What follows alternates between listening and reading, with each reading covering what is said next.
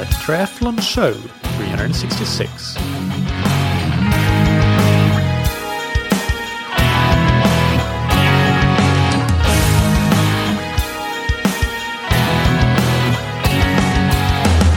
Hey, what's up, everybody, and welcome back to another episode of That Triathlon Show, the podcast presented by scientifictriathlon.com. I'm your host, Michael, and on today's episode, I interview Alan Murchison. Alan is a lifelong endurance athlete and one of few athletes to both run under 30 minutes for a 10k and ride under 18 minutes for 10 miles. He's also a chef with 25 years of experience in Michelin starred kitchens, and today he runs Performance Chef, where he works with athletes from amateur level up to the highest possible level in sports of triathlon, cycling, and other endurance sports.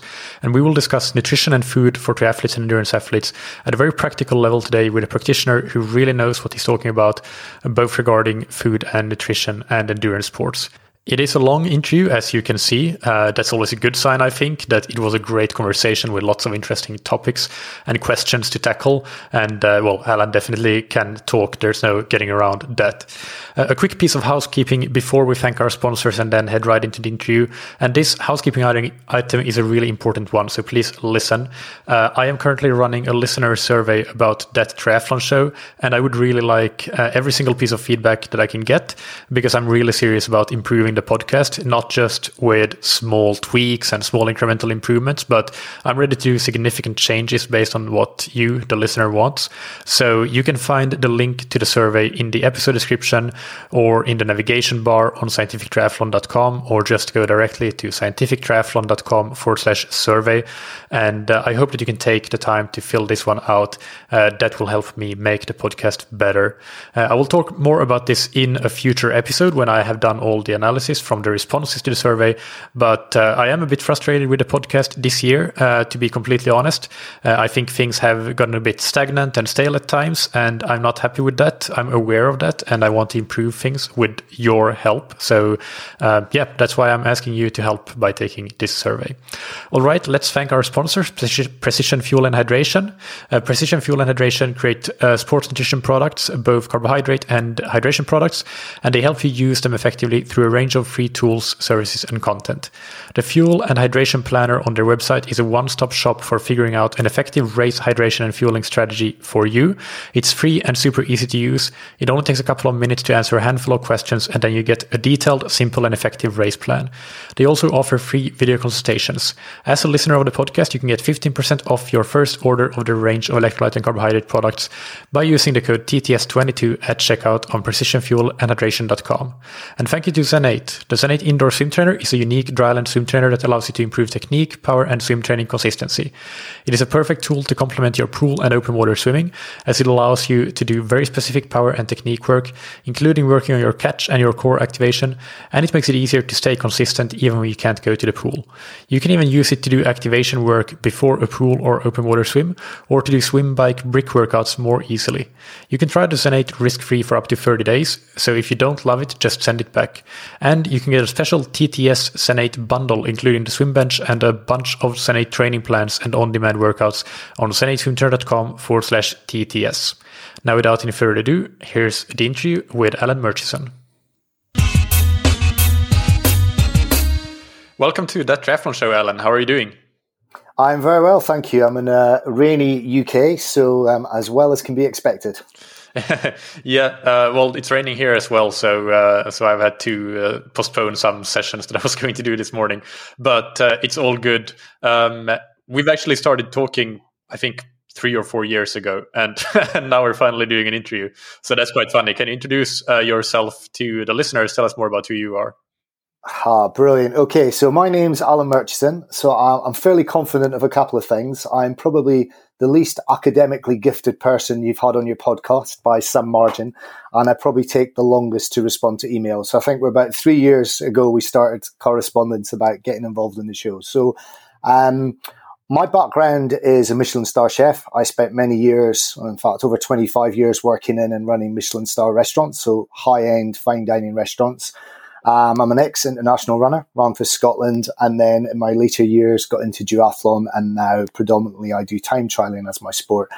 Um, my my role is a performance chef. That's kind of a self titled role, and I work with Specialized Factory Racing at the moment, mountain bike team, and I travel on the road with them and work with their riders both at races and away from races, doing nutritional plans for them.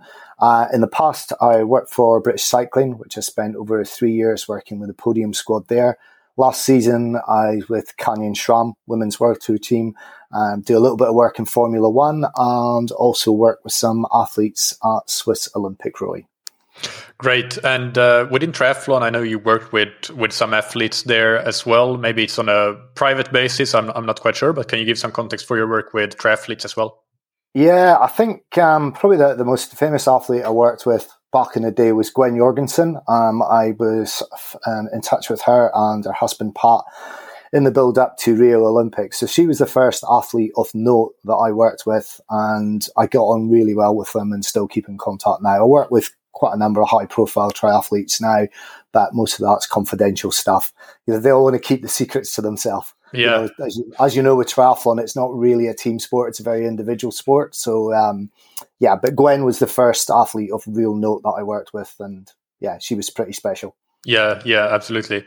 Um, when you work with athletes, whether it's cyclists or triathletes or even Formula One athletes, uh, what is the nature of that work? And maybe it varies, but you can describe the different varieties of uh, that it that it takes. Uh, so, what is your role and responsibilities uh, in your role as a performance chef? Um, it, it's very, very different with each uh, individual athlete. So, for example, um, with Specialized Factory Racing, I'm on the road with them, all the World Cups, uh, World Championships, training camps, and that'll be doing all the food, all the nutritional planning, and very individual plans for each rider um, at events. With some professional athletes I work with who are on the road a lot, it might be a matter of hooking up with them, doing cookery lessons, showing them how to shop and how to give them solutions around the environment they're in. So they might be in an Airbnb, they might be having to navigate a hotel buffet, or they could be completely self sufficient. So it, it depends very much on the athlete and the needs of the athlete. And as you know yourself, athletes' skills around food and cooking are hugely varied. So some athletes, you could send them a recipe and say, cook this. Others, you literally have to walk them through a supermarket and show them how to shop in individual areas. So it will depend on the, on the pro athlete. Um, and then our, our, you know, our core business at home is doing sort of food and nutrition plans alongside coaching. So for example, if you said to me, hi, I'm Michael. I work from Monday to Friday in an office doing tech and I train 12 hours a week and I want to qualify for a World 70.3 sort of case study there. What I would do is I would go onto your training peaks, and when your training was in for the following week, I would upload a food plan that sits alongside your training peaks and then send you a shopping list. So you've got all your sort of performance solutions in one place. So if, for example, your coach put in you were doing a 45 minute swim and a two hour bike ride, I'd put the food into Training Peaks so the two sit alongside. So that's a service that we offer for for some athletes and others it'll be a matter of you know I have athletes regularly who phone me up go I'm at the hotel buffet what do I eat or there's nothing to eat in the hotel or we're traveling and staying in an Airbnb and there's an Aldi what do I buy so it's it's it's very reactive to the individual situation. Mm. Yeah, so if I'm that uh, worker in the tech industry with 12 hours a week a week to train, uh, is that the food plan that you put in Training Peaks? Is it an entire everything that I should eat for the day, including snacks, including uh, fueling during the training, unless the coach puts it there, uh, or is it more like okay, your key meals, your breakfast, lunch, and dinner, and then add snacks around that? How how how detailed is it? Uh, again, depends on the athlete. Some athletes want to know everything. They want to even know timings, you know, three hours before. So it'll depend on the athlete's knowledge. And as, as you're aware of being a coach yourself, athletes are on a journey. I hate that term, but they're always on a journey and their knowledge is building up. So some athletes, you don't need to tell them to eat a snack three hours before a session. Um, other athletes are really much more prescriptive. So what we'll do is we'll give them as much or as little information as you know, and it kind of balances out because for every every athlete that's that that's requiring a lot of attention, a lot of detail, you'll have somebody that's quite happy with a shopping list and a very loose plan. So again, it depends on the individual athlete. The main one that we try and focus on as well is making sure that they're practicing in training what they're going to put into place for key events. So we'll again get them in the habit of trying to fuel on the bike or fuel for hard sessions and where possible just simplify it. So very individual approach to be honest. Mm. And um, yeah, this is a bit off the cuff. It's not in the list of questions that I sent to you, but uh, where do you feel you make the most impact, the biggest difference? Is it with some of your pro athletes or is it with, with age group athletes? That's a really, really good off the cuff question.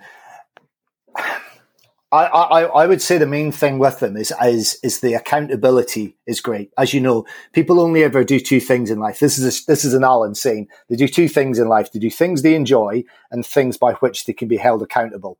So if I can make the food enjoyable and tasty, and if it's in the training peaks, everybody likes a green light in training peaks. We all like those green lights. So if they can hit the training block and they can hit the session and the food's enjoyable and it's easy, then I think that makes a massive, massive difference. Um, again, it, I, I, find recreational athletes hugely satisfying to work with because, in some respects, pros are really easy because they've got nothing else to worry about. It's their job, you know. So if you think about, even if you're doing, you know, at the high end, 25, 30 hours a week, it's not like having a, a 40 hour a week job and kids and a family and all those other things that to work with. So, but in some respects, professional athletes are a lot easier because they've got that very clear focus about what they're doing. It's when you've got people that are maybe on a conference call and have to delay a session by an hour or they have to move everything for a day because life's got in the way. I think that's a lot more challenging, really. Um, but the accountability is the key one. You know, if it's in training peaks, people will want to do it. It's that accountability. And as you know, you get to a level in the sport and you might have been you might have been doing it for years, but most coaches are coached themselves because they need the accountability. And I think that's something that's really important is that, you know, it's it's just taking away the thinking. That's yeah. really key, key, for me. Yeah. And I I'm projecting a little bit from myself, but also um, definitely this applies to uh, the large majority of athletes that I coach. That one big thing is um, making making it quick, as you already mentioned, but the com- combination of quick and enjoyable. Like personally, for example, like I can make some really nice food, or I can make some really quick food. But com- combining the two, that's not necessarily that easy. That's that's where I feel like maybe I could I could use some help. And actually, I'm fine with eating boring food uh, that's quick to make for during the week, and, and that's that works for me. But if you're somebody for whom that gets a little bit old, and and you want to, you only have those 20 minutes to cook basically, but you want something yeah. that is tastes better than rice and beans, then uh, then that's where like I think I think it can make a probably make a huge impact if you get some some inspiration with with recipes and stuff. Oh, absolutely. And if you've got a shopping list, so say for example, you know, Michael, your hypothetical 70.3 athlete, if I send you a shopping list and you've got the ingredients in the fridge, or you've got a store cupboard and you've got rice and you've got pasta, you've got chickpeas, you've got top tomatoes, all you need essentially is some, some fresh protein and some veggies, and you can make a really healthy, nutritious meal. But if you've climbed off the turbo after 90 minutes and you go and shop in your local supermarket and you're hungry, you'll just eat any old rubbish. And that's where the thing is that reactive eating is probably the biggest mistake. So I would say that if if you've got a list and you've got the ingredients, you know, it's it's no different to if you've got a busy day, you've got eight or nine hour day, and you know you've got some intervals to do on the turbo. You've got your turbo set up, you've got your bike on there, you've got your towel, you've got you've got all your stuff. You just jump on. But if you've got to think about it, you've lost that moment really. So yeah. it's yeah, it's planning. Yeah, absolutely. Um, let's jump into discussing some key principles of nutrition for triathletes and endurance athletes. And uh, I was thinking maybe maybe you can give a few as an overview, give a few do's and don'ts. And and if we start with within training nutrition, uh, what would you say are the key principles there? Um, I think the main thing is to make sure you're you're fueling for the work required. And often I hear this term a lot of of fasted sessions. And and and it, for me, a session is something that involves quality or hard work. It's not necessarily just turning your legs over. And I think that's something under fueling key sessions is something that I think is done all too often. And then they'll go into a state of depletion and just graze for the rest of the day. So I think it's really important that you, you, almost like you would lay your kit out for the weather. You almost think, right, this is what I'm going to have to eat today to get through this session. You know, if you have the, the mindset that every single training session has a purpose. So you as a coach will put in stuff for repair and recovery, people for practicing race pace and then stuff that's over and above that. That that's what you'll do as a coach. If you think about your food in the same way that is this going to help fuel this session? This is going to help me repair or recover. So I would say that that's something that's really, really important. Um, every single training session does have a purpose and you need to be careful that you're not following what somebody else is doing on social media or you're just looking at it and you've got to fuel for the work required. Um, I also think having using say again I'm, I'm saying training peaks as an example if you actually use like the diary within training peaks and you take notes of how certain foods make you feel or how you performed after certain sessions again I think that's really, really important. You know, I'll I'll use a, I tend to use a lot of examples of things I do myself because I find it very hard to recommend or be passionate about anything in performance sport unless I've tried it myself. And like last night, I was only going on to do four by five minutes on the turbo, right? So relatively straightforward. Um, but I knew that I was going to the gym afterwards. So for that set that ride, it was five minutes on, five minutes off by four. And what I'm doing is building up the power as each one goes on. So it's only 20 minutes of work. I took 90 grams of carbs for that, for that, yep. for that, that block that I was on. But I didn't eat until later on. And I made sure that I wasn't going into the gym depleted and I was finishing this session that I wasn't completely on my knees. And again, I think that's something that's really, really important. I knew what I was going to eat afterwards. I knew what I was going to have for breakfast today. And I think that overall planning for that work is really important because theoretically, theoretically, 20 minutes of work, it's not that much, but it's the level of intensity, like it's over my FTP. It's, it's hard work. So I think that's, that's something that's really, really important. And also to look at the amount of carbs that you're taking in during key sessions. I'll talk about that a little bit more and and how to sort of track that. And I think that's something that's really important. But look at the work and look at what's involved. That's something again. It, I always use the analogy of, of driving. You know, if you were driving from London to Edinburgh, you'd never set off with a quarter of a tank of fuel any more than you need to put, you know, 50 liters of fuel in your car if you're going to nip around to the supermarket. You've got, you've got to look at the, the physical stresses and then you've got to make sure you've got enough fuel in the tank for it under fuel cracks me. You know, I'll go out, I'll, I'll go out with athletes sometimes and I'll watch what they've got on the bike or how much they're eating or drinking. And it, it cracks me. I'll go out for three hours with 1500 meters of climbing and they'll have, they'll have one bottle on the bike and you're going, well, what is that? How's that work? how does it? And it doesn't work because, you know, they're kidding themselves on, I don't need to have that much. And then they'll get in and they'll just be eating for the next five or six hours. So yeah, day to day training, look at the work and then plan accordingly. Yeah, yeah, and it's something for me uh, within my coaching. I, I've more recently, I guess, in the last year or so, started to more and more, at least for for certain athletes that I think need that guidance always put in a minimum number of carbohydrates per hour that they need to consume based on based on the session so sometimes it might be 60 sometimes it might be 90 and if it's an easy run or, or short short easy bike it, i might not put in anything like they can get through 45 minutes and, and and that's fine but but i think that's something yeah that i've become more aware of like yeah. just how important it is to uh, to always fuel for the work required. And there's in in the scientific world as well. There's been more and more interesting work done on the concept. I'm going to probably misremember the term, but it's something like within day uh, energy availability that you can not just if you if you add up all of your energy intake over the day, you might be perfectly fine. But but if you go for a period of three or four hours where you actually run the tank really low, as you say, then yeah. that in itself can be very hurtful for you. And there's more and more scientific evidence coming out. It's a topic that I do want to uh, to talk about on the podcast in the future from a scientific sense. But but yeah, just for listeners be aware that that is a concept that's out there. The yeah, basically uh, how every hour counts within the day. Yeah, I think it's also as well, and it's something that's really difficult to quantify is external stresses on energy levels. Now, you and I know that if you, you, you know, say if you and I sat on a, on a bike and we, we rode our bike at 300 watts, so we went and ran at, you know, kilometers at three minutes, we know what that would do. But what about lack of sleep? What about external stresses of work and general life? And that has a huge impact. And I, I know personally, I'm hypersensitive to sleep. If I don't have sleep, I need to go to top end of fueling zone to get through certain sessions. And that's something that's really, really difficult. And um, I don't know what your thought are, uh, you know, on, on wearable tech like Oura rings or Whoop bands or whatever. But I can see sometimes the most stressful and the days that I have so much going on are days that I'm not actually on the bike or training. It's quite remarkable. So again, we don't know what the impact that is. And you might not have a massive calorie deficit, but again, if you're having to concentrate a lot, the only fuel your brain can use is carbohydrate.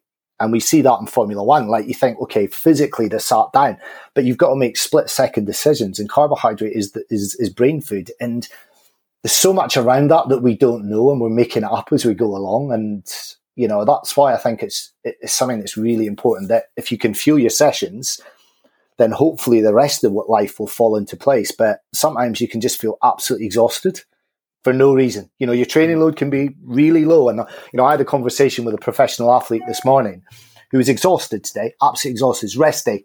So he's taken the kids to school, he's walked the dog, he's cleaned the house, he's gone and serviced the car. And it's more it's more exhausting than doing a six hour base ride. And he's absolutely wrecked by lunchtime because he's he's not doing the thing that he naturally does. And mentally these things are all, you know, he's making small talk in the school playground. And as an introvert, that's actually really tiring for that athlete. So yeah, it's it's a fascinating field. I think you know. Yeah, no, absolutely, uh, and I, I do think that in in the last few years, there's there's a positive trend of more awareness and knowledge among athletes. I think about at least not what we had I don't know, three, four, five years ago of intentionally underfueling almost, or not, yeah. not intentionally underfueling, but but trying to basically get shortcuts by by skipping fueling during training and and and eh, hoping that that would improve performance, which we now know pretty clearly that it doesn't. Yeah.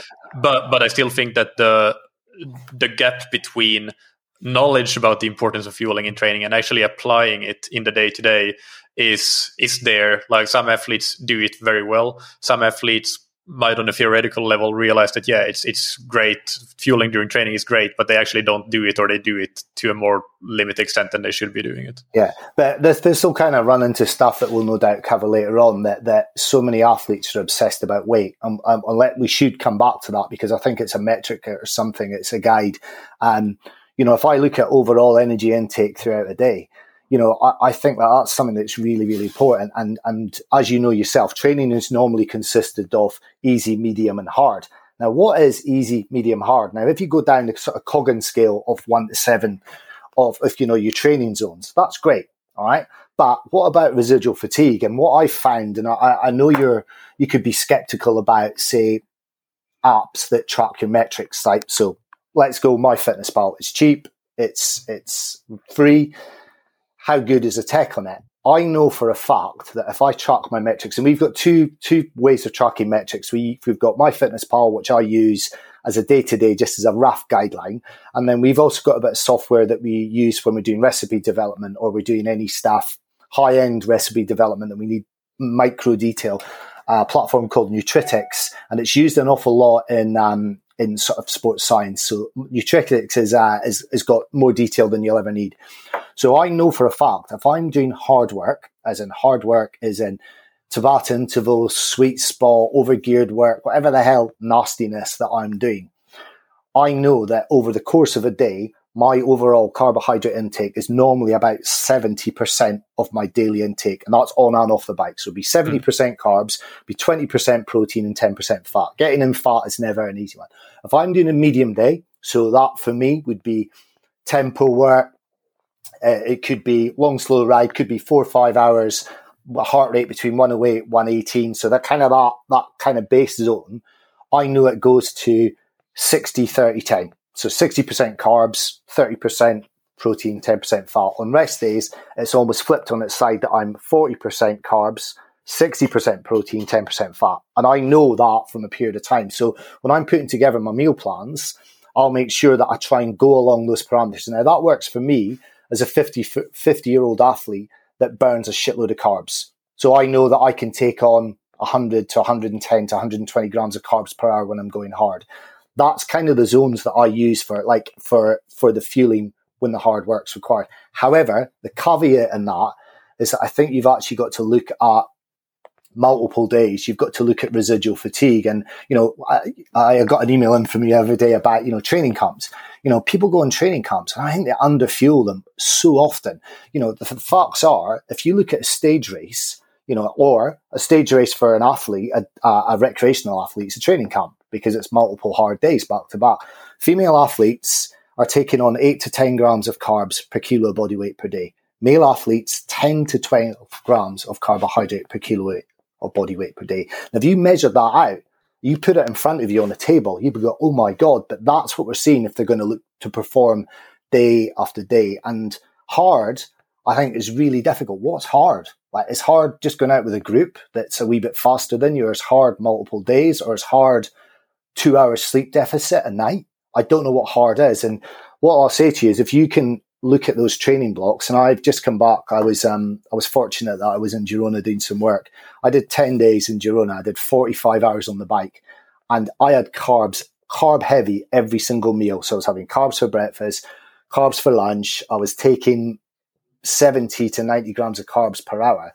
And I know that I was initially that shock. I was fatigued at the start of the block, by the end of it, my Whoop was giving me greens all throughout. My recovery was really good. And I did my best 20 minute power on day nine of 10 because I made sure that I wasn't constantly running into deficit. So I think if you can use, you know, say, for example, even it is is MyFitnessPal, just to get an idea of the macros of carbohydrate, fat, and protein. And that's something I think that you need to try and learn yourself. Um, you know, th- you're seeing now certainly male world tour riders of 70 kilos are taking on 110, 120 grams of carbs per hour.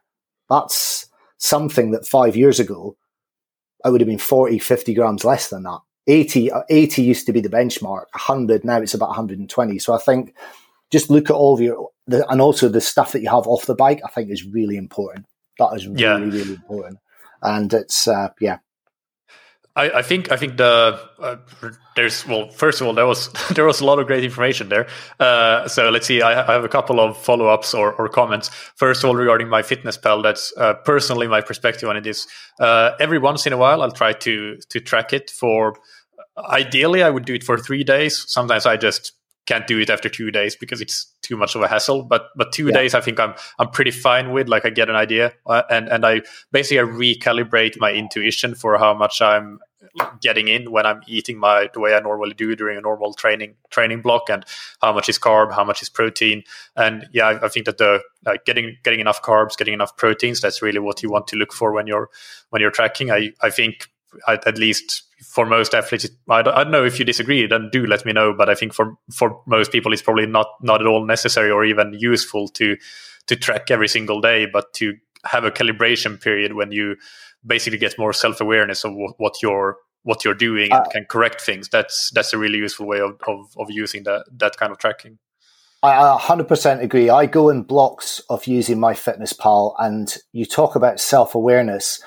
I think that's something that that's that's that's becoming less and less prevalent, and it's a skill set that I think that is, that is really important because nowadays, you know, we can track how many hours we sleep, what type of sleep we've got, our left left right leg balance, and I think a lot of it is great, and it's great for you as coaches because you can, you know, you can look at an athlete's platform remotely, and you can ah, they're doing this, that, or the other, and they're sleeping really well, and they've got this amount of REM, and the leg balance is fantastic. You've got all these numbers, but that self awareness is something that, that, that that's something that I think is lacking, and you can't teach it. You know, you've got to. It, you, it's got to be through experience, and I would agree. You know, MyFitnessPal does involve a lot of faff.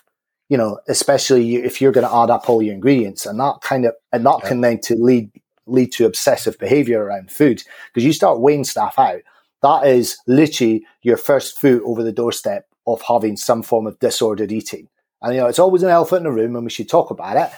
But it's something that's really important. So what I would tend to do is try and simplify it. So if you think, okay, well, what, how do you feel as a person? You know, what are your energy levels like? You know, do you want to get out the door? Do you have sniffles? Are you sleeping well? Those are all metrics by, there's a human element to it. And I also think, you know, if, if I gave you a plan, Michael, even a three day rolling plan and said, right, here's a medium day, and a medium day could be really easy, and I'm going to rattle it off the top of my head.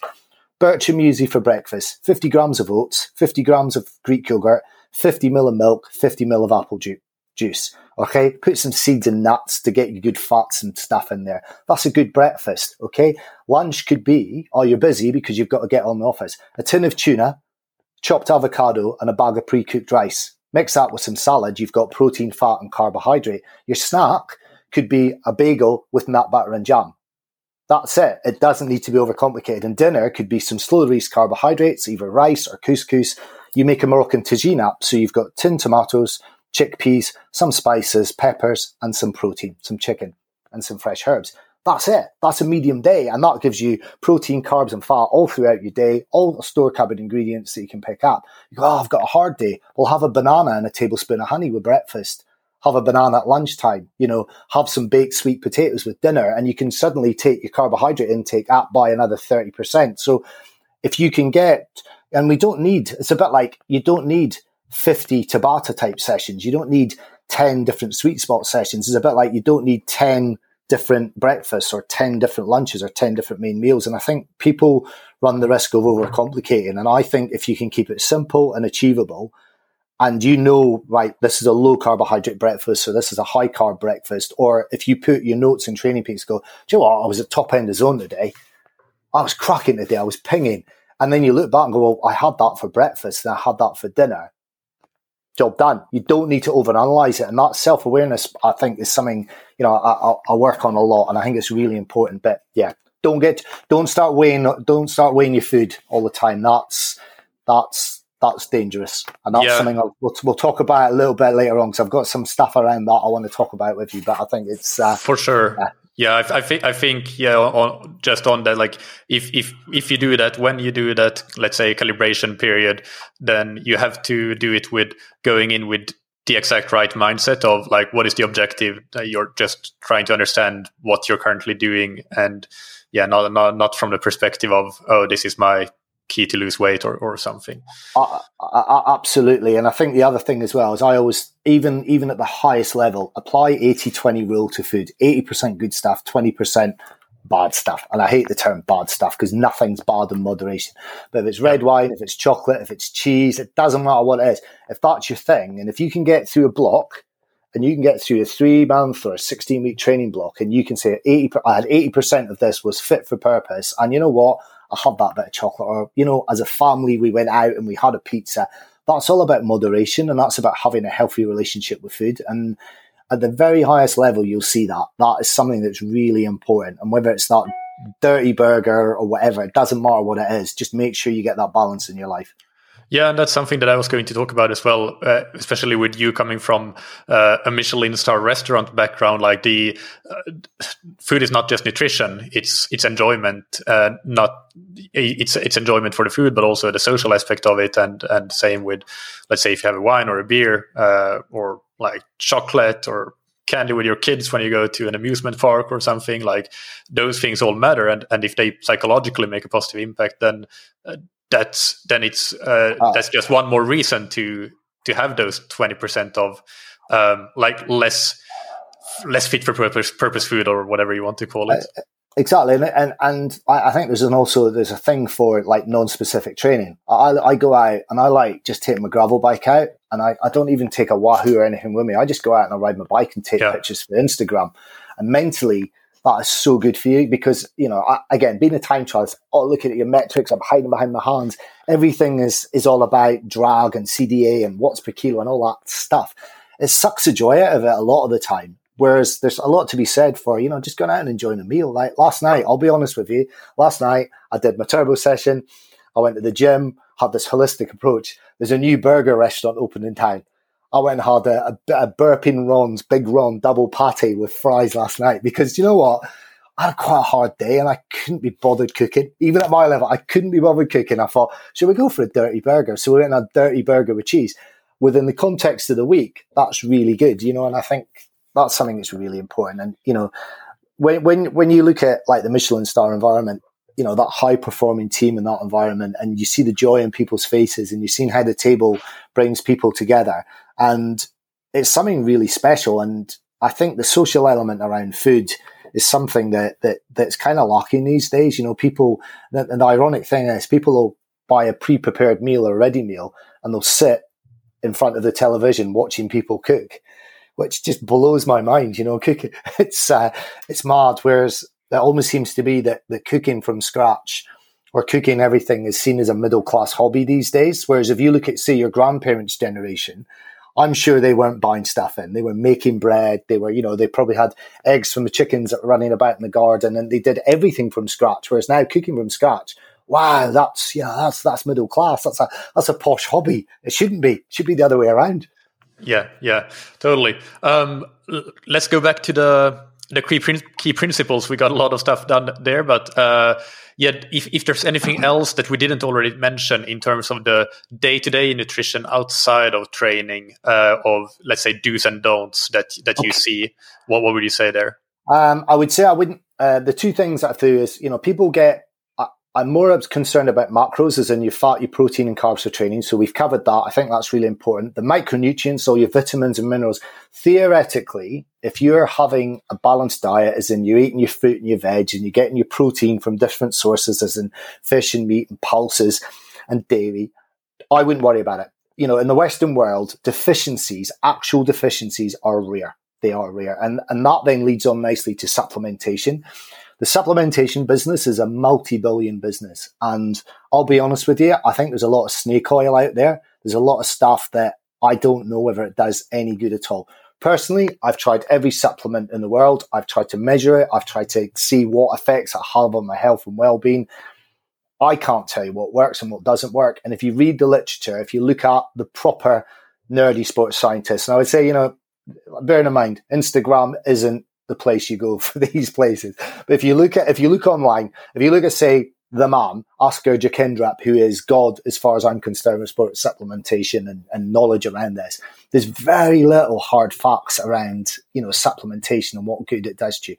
The first and foremost thing you need to think of, and you, you have this as mine, as any practitioner in sport, you've got to think the worst thing that could happen for an athlete that you work with is they fail a drugs test majority of failed tests are from contaminated supplements. Now, I'm fortunate or unfortunate that the world that I work in, you know, I've got to have my anti-doping accreditation and all that.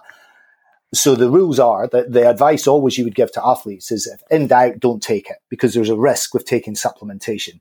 And personally, if I'm traveling or if I'm under any periods of high stress, I take HealthSpan Elite. I'm not sponsored by them. I buy it with my own money. It's a, it's um, it's a product that's been batch tested. I take a multivitamin, I take cod liver oil, and I take a probiotic when I'm traveling. Just because I know my diet might not be great, um, they come in a, a, box that gives you a week's supply, and I use those. And I'll also take vitamin C and zinc again when I'm when I'm under high stress or I'm traveling. The rest of the stuff, I'm not convinced. I take beta alanine before races; it makes me tingling. Can I give you a performance benefit? No. Done beetroot gives me an upset stomach not convinced. So I would say I wouldn't worry about supplementation unless you've got something fundamentally wrong with you. I think if your diet's good, then don't worry about it. First and foremost, don't fail a test. That is something that's really important. And, and you imagine the implications as a professional athlete. Firstly, that's it as a, as a recreational athlete, can you imagine going in the office on a Monday morning and you've failed a drugs test because you've taken some cod liver oil or iron supplements you've got cheap, man. Can you imagine?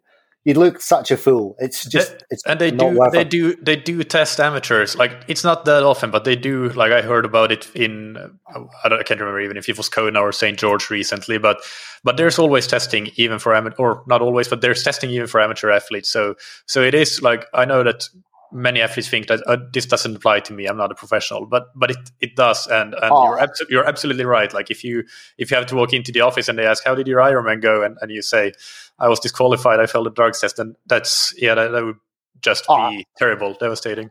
Uh, well, we, we've got a couple of clients. We've got one who's a teacher in a in a private girls' school. She was tested at a age group event fairly recently, and like I think she was fourth or something like that. So they weren't even testing the podium. And certainly in, in domestically in the UK, there was quite a lot of amateur testing a few years ago. I haven't seen any testers for a couple of years, to be honest, at races, but it's just not worth it. And, and again, you've got to look at risk versus reward. Is this going to make you a better athlete? Arguably, it might be one percent at best, but there's no there's no slam dunkers in there. To be honest, Michael, there's none. Can you think of any? You think any supplement that is going to be right? I'm going to take this and it's worth it. I, I can't. I can't I think mean, of anything. Yeah, no, but ca- caffeine is good for a lot of for a lot of people. Uh, you have to obviously get get used to using it and used in the right amount yeah. and the right timing. Uh, I have an episode about that. I'll I'll link to it in the show notes. There is a great paper, uh, an IOC. An IOC position statement about supplementation, and and they basically go through all of the supplements and list some that are useful. And I think vitamin D is one that a lot of uh, northern hemisphere athletes generally benefit from because a lot of Yeah. people end up being deficient in vitamin D.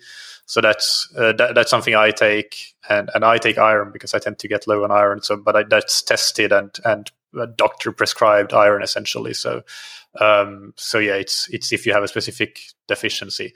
I, I have to challenge you a bit though because when you listed the things that you take, that's quite a lot considering that you don't believe in supplements.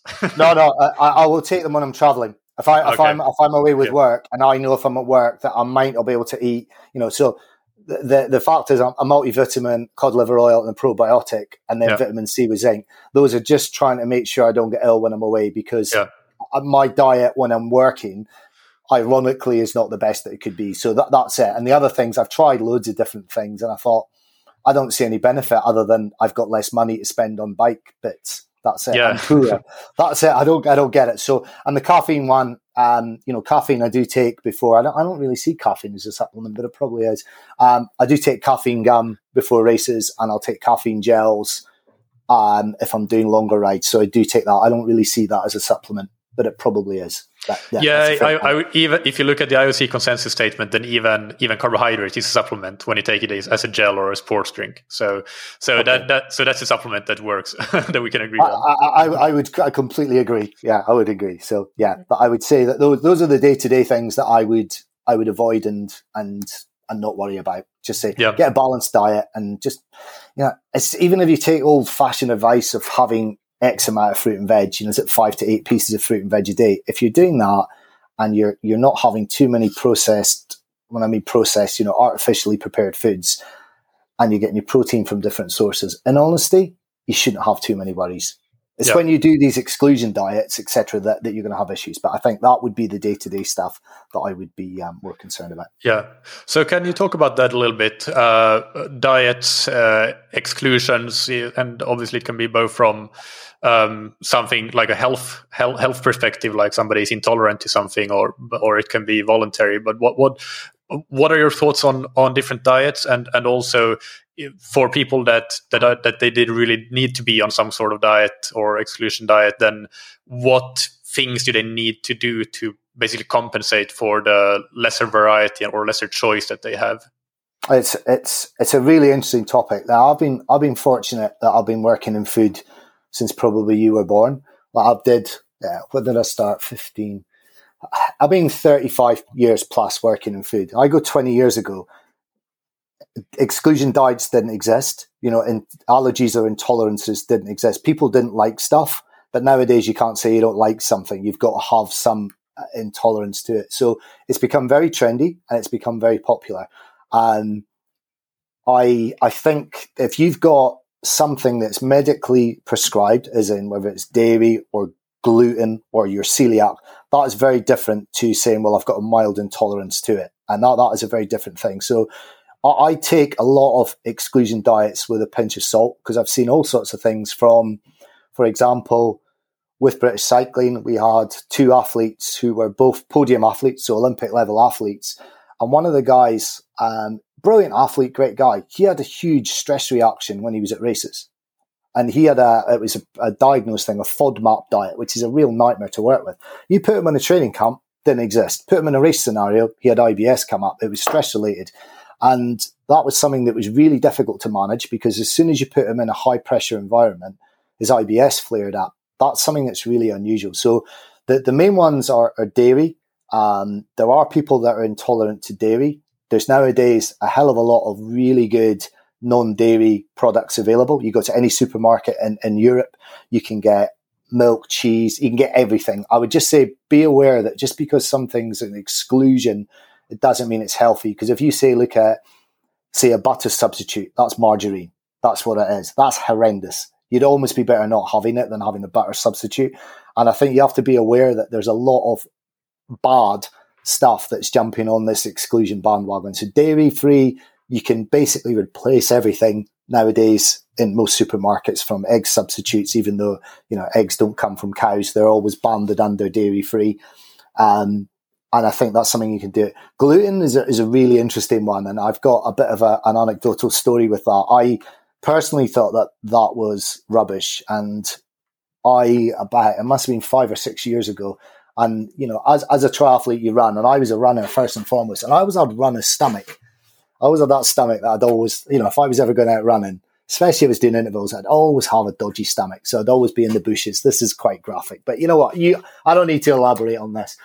And uh, I had a girlfriend, a new sparkly girlfriend, about six years ago who was gluten free, and I said, "Ah, it's nonsense. I'll trial it." So I trialed it for a month, and I was absolutely devastated devastated because I did not want this to work. So we talk about the placebo effect of products. I was the anti placebo effect. This was going to make no difference to me at all. And within about five days of removing gluten from my diet, the difference in my energy levels, my physical stomach function, how I felt in myself was night and day. Now, I do not test intolerant to gluten at all or wheat, nothing. I don't. I've got no, but I'll tell you factually, it makes a huge difference to me. Um, so obviously glutens in stuff like soy sauce. It's in pasta, which is the worst for my stomach. It's horrendous for me. So if you think before I'd go to races and I'd have your typical high carb pasta meal, I have a really bad stomach. Pasta destroys my stomach, always does. Um, and I, I took it out of my diet and I would say I'm 90% gluten free now. Mm. I don't show up on any testing. However, if you start reading up on it and you go looking down that rabbit hole, there's chemicals that are used in the harvesting of wheat, which can have a huge effect. So I can not be intol- uh, I can be tolerant to wheat and gluten, but I get reaction to the chemicals that are in it. And if you look at, say, an ancient grain like spelt, for example, the farming of spelt and the manufacturing of spelt, they don't really use a lot of chemicals. I have no reaction to spelt flour at all. Nothing. But wheat flour destroys my stomach. But I'm not tolerant to it. So I would say if you've got any doubt, first of all, you can go and pay one of these many amazing companies to do intolerance testing, which is hugely expensive and quite often they're creating a solution to a problem that doesn't exist. Take it out of your diet, monitor it for two weeks, then reintroduce it to your diet. If you get a reaction, keep it out. It's as simple as that. That's what I would say with certainly wheat, uh, with gluten. Um, I'm better without gluten.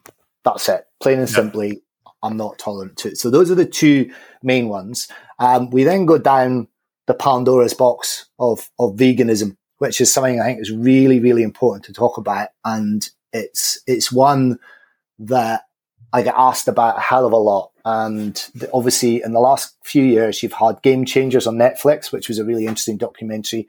And you've also had Seaspiracy, which are two worth watching. So again, if you can assume that any factual documentary that's on Netflix is there to generate interest and provoke reaction. So let's assume that 40% of what we're seeing is factually correct and the rest is smoke screens and mirrors. That's probably a fair assumption because it's opinions we're talking about here. High performance sport. You can Google this while you're online. Name me 10 world class endurance athletes who are plant based. Any sport you like, I don't mind. We've got all day. Name me them. You can't. I, have been I've been thinking about this uh, many times, and and you're right. I can't. So you, you, I'm, I'm not. I'm not even. I'm not even trying to do it off the cuff. But yeah, yeah, yeah but you can't, and there's good yeah. reason behind because there's no evidence to suggest that a plant-based diet has got any performance benefit. Now, if I go back to, and I'm I'm I'm digging myself a hole here, but I've got the shovel to get myself back out. If I go back to when I worked with British Cycling, I was with them for a number of years, and we've got unlimited resources unlimited resources. So we can, we, you know, we, the, the, infrastructure, there's 240 people work there. Yeah, there's, there was nothing that they could find that would say having a plant based or an exclusion diet has got any performance benefit because they, they would be doing it.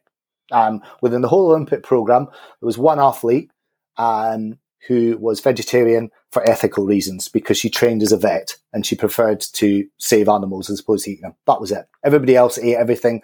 They all had milk, cheese, they all had everything. That extreme. Ethically and environmentally, we don't need to have that argument. Ethically, farming practices are, are hugely variable, and the ethics side of it, we don't need to have that conversation because the ethics around animal farming and the stuff is horrific, to be honest. Um, environmentally, it has an impact as well. So those things have been proven beyond doubt. But purely performance based, there's nothing that suggests that that it would give you any performance. What I would suggest you do, and again, I I, I look at these things as a human first of all, um, is eat good quality meat. Make sure it's free range. Make sure it's organic. Go to the farm, etc.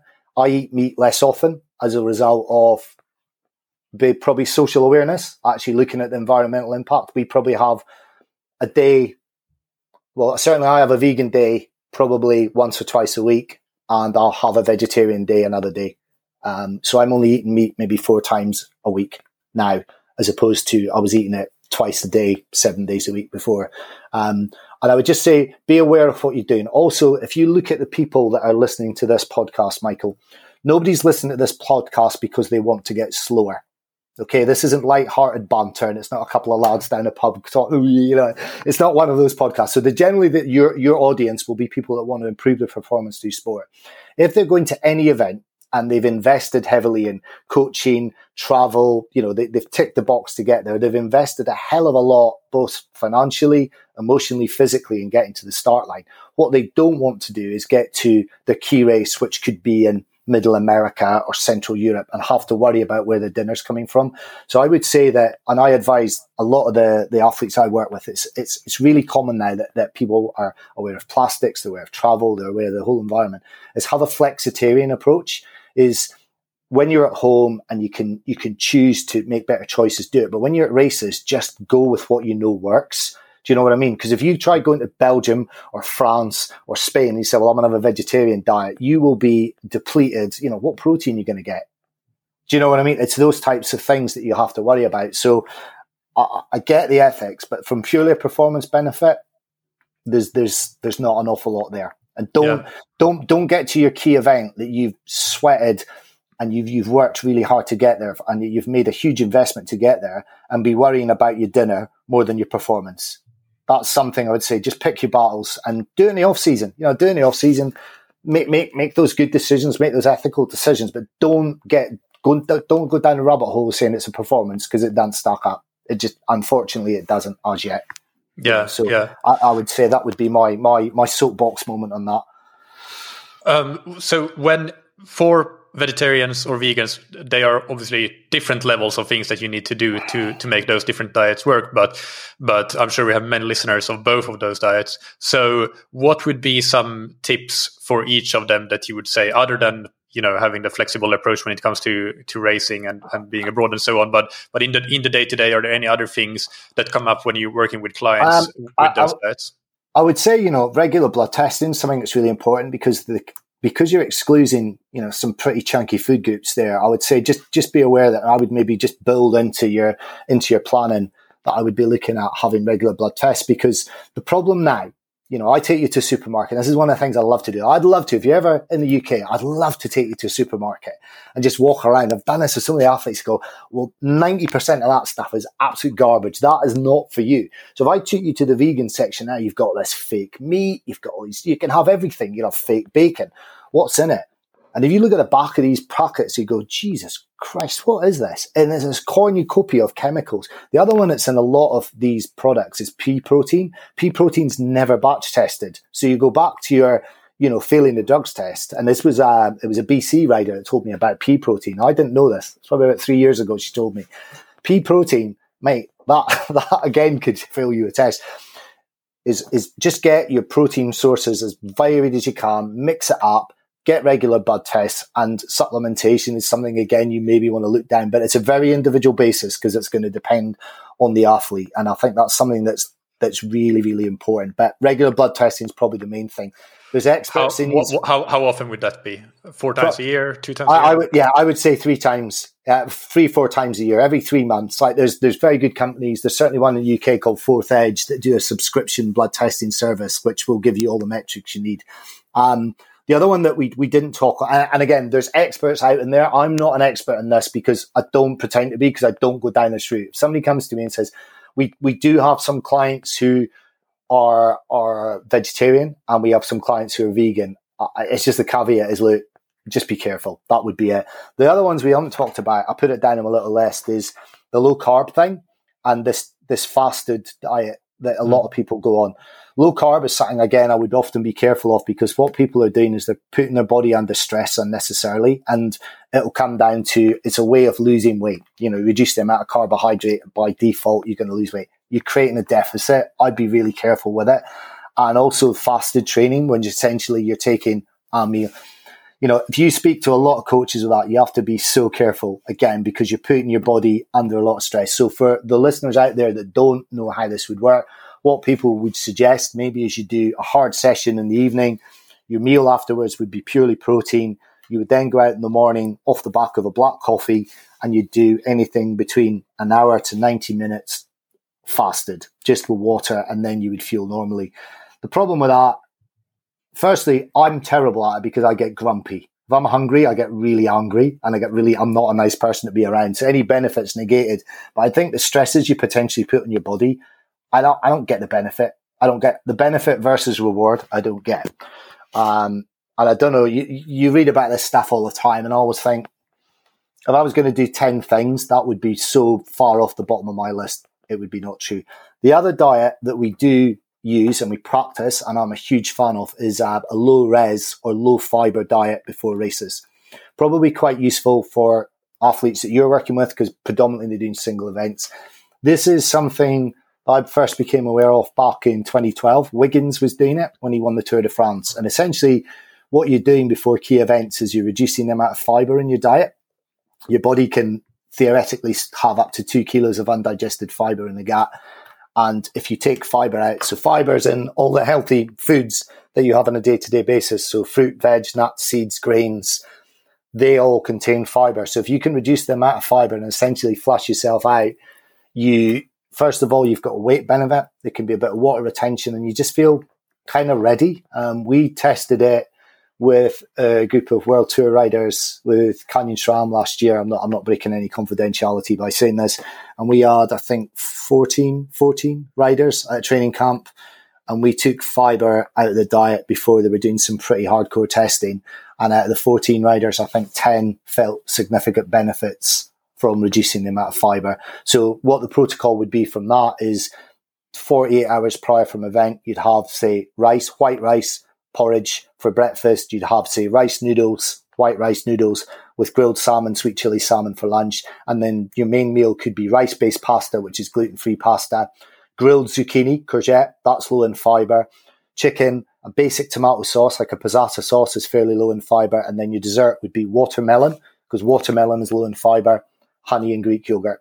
So you're getting carbs, you're getting protein. And if you repeat that for two days, it makes a massive difference. And you guys, well, what difference does it make? Trial it and see.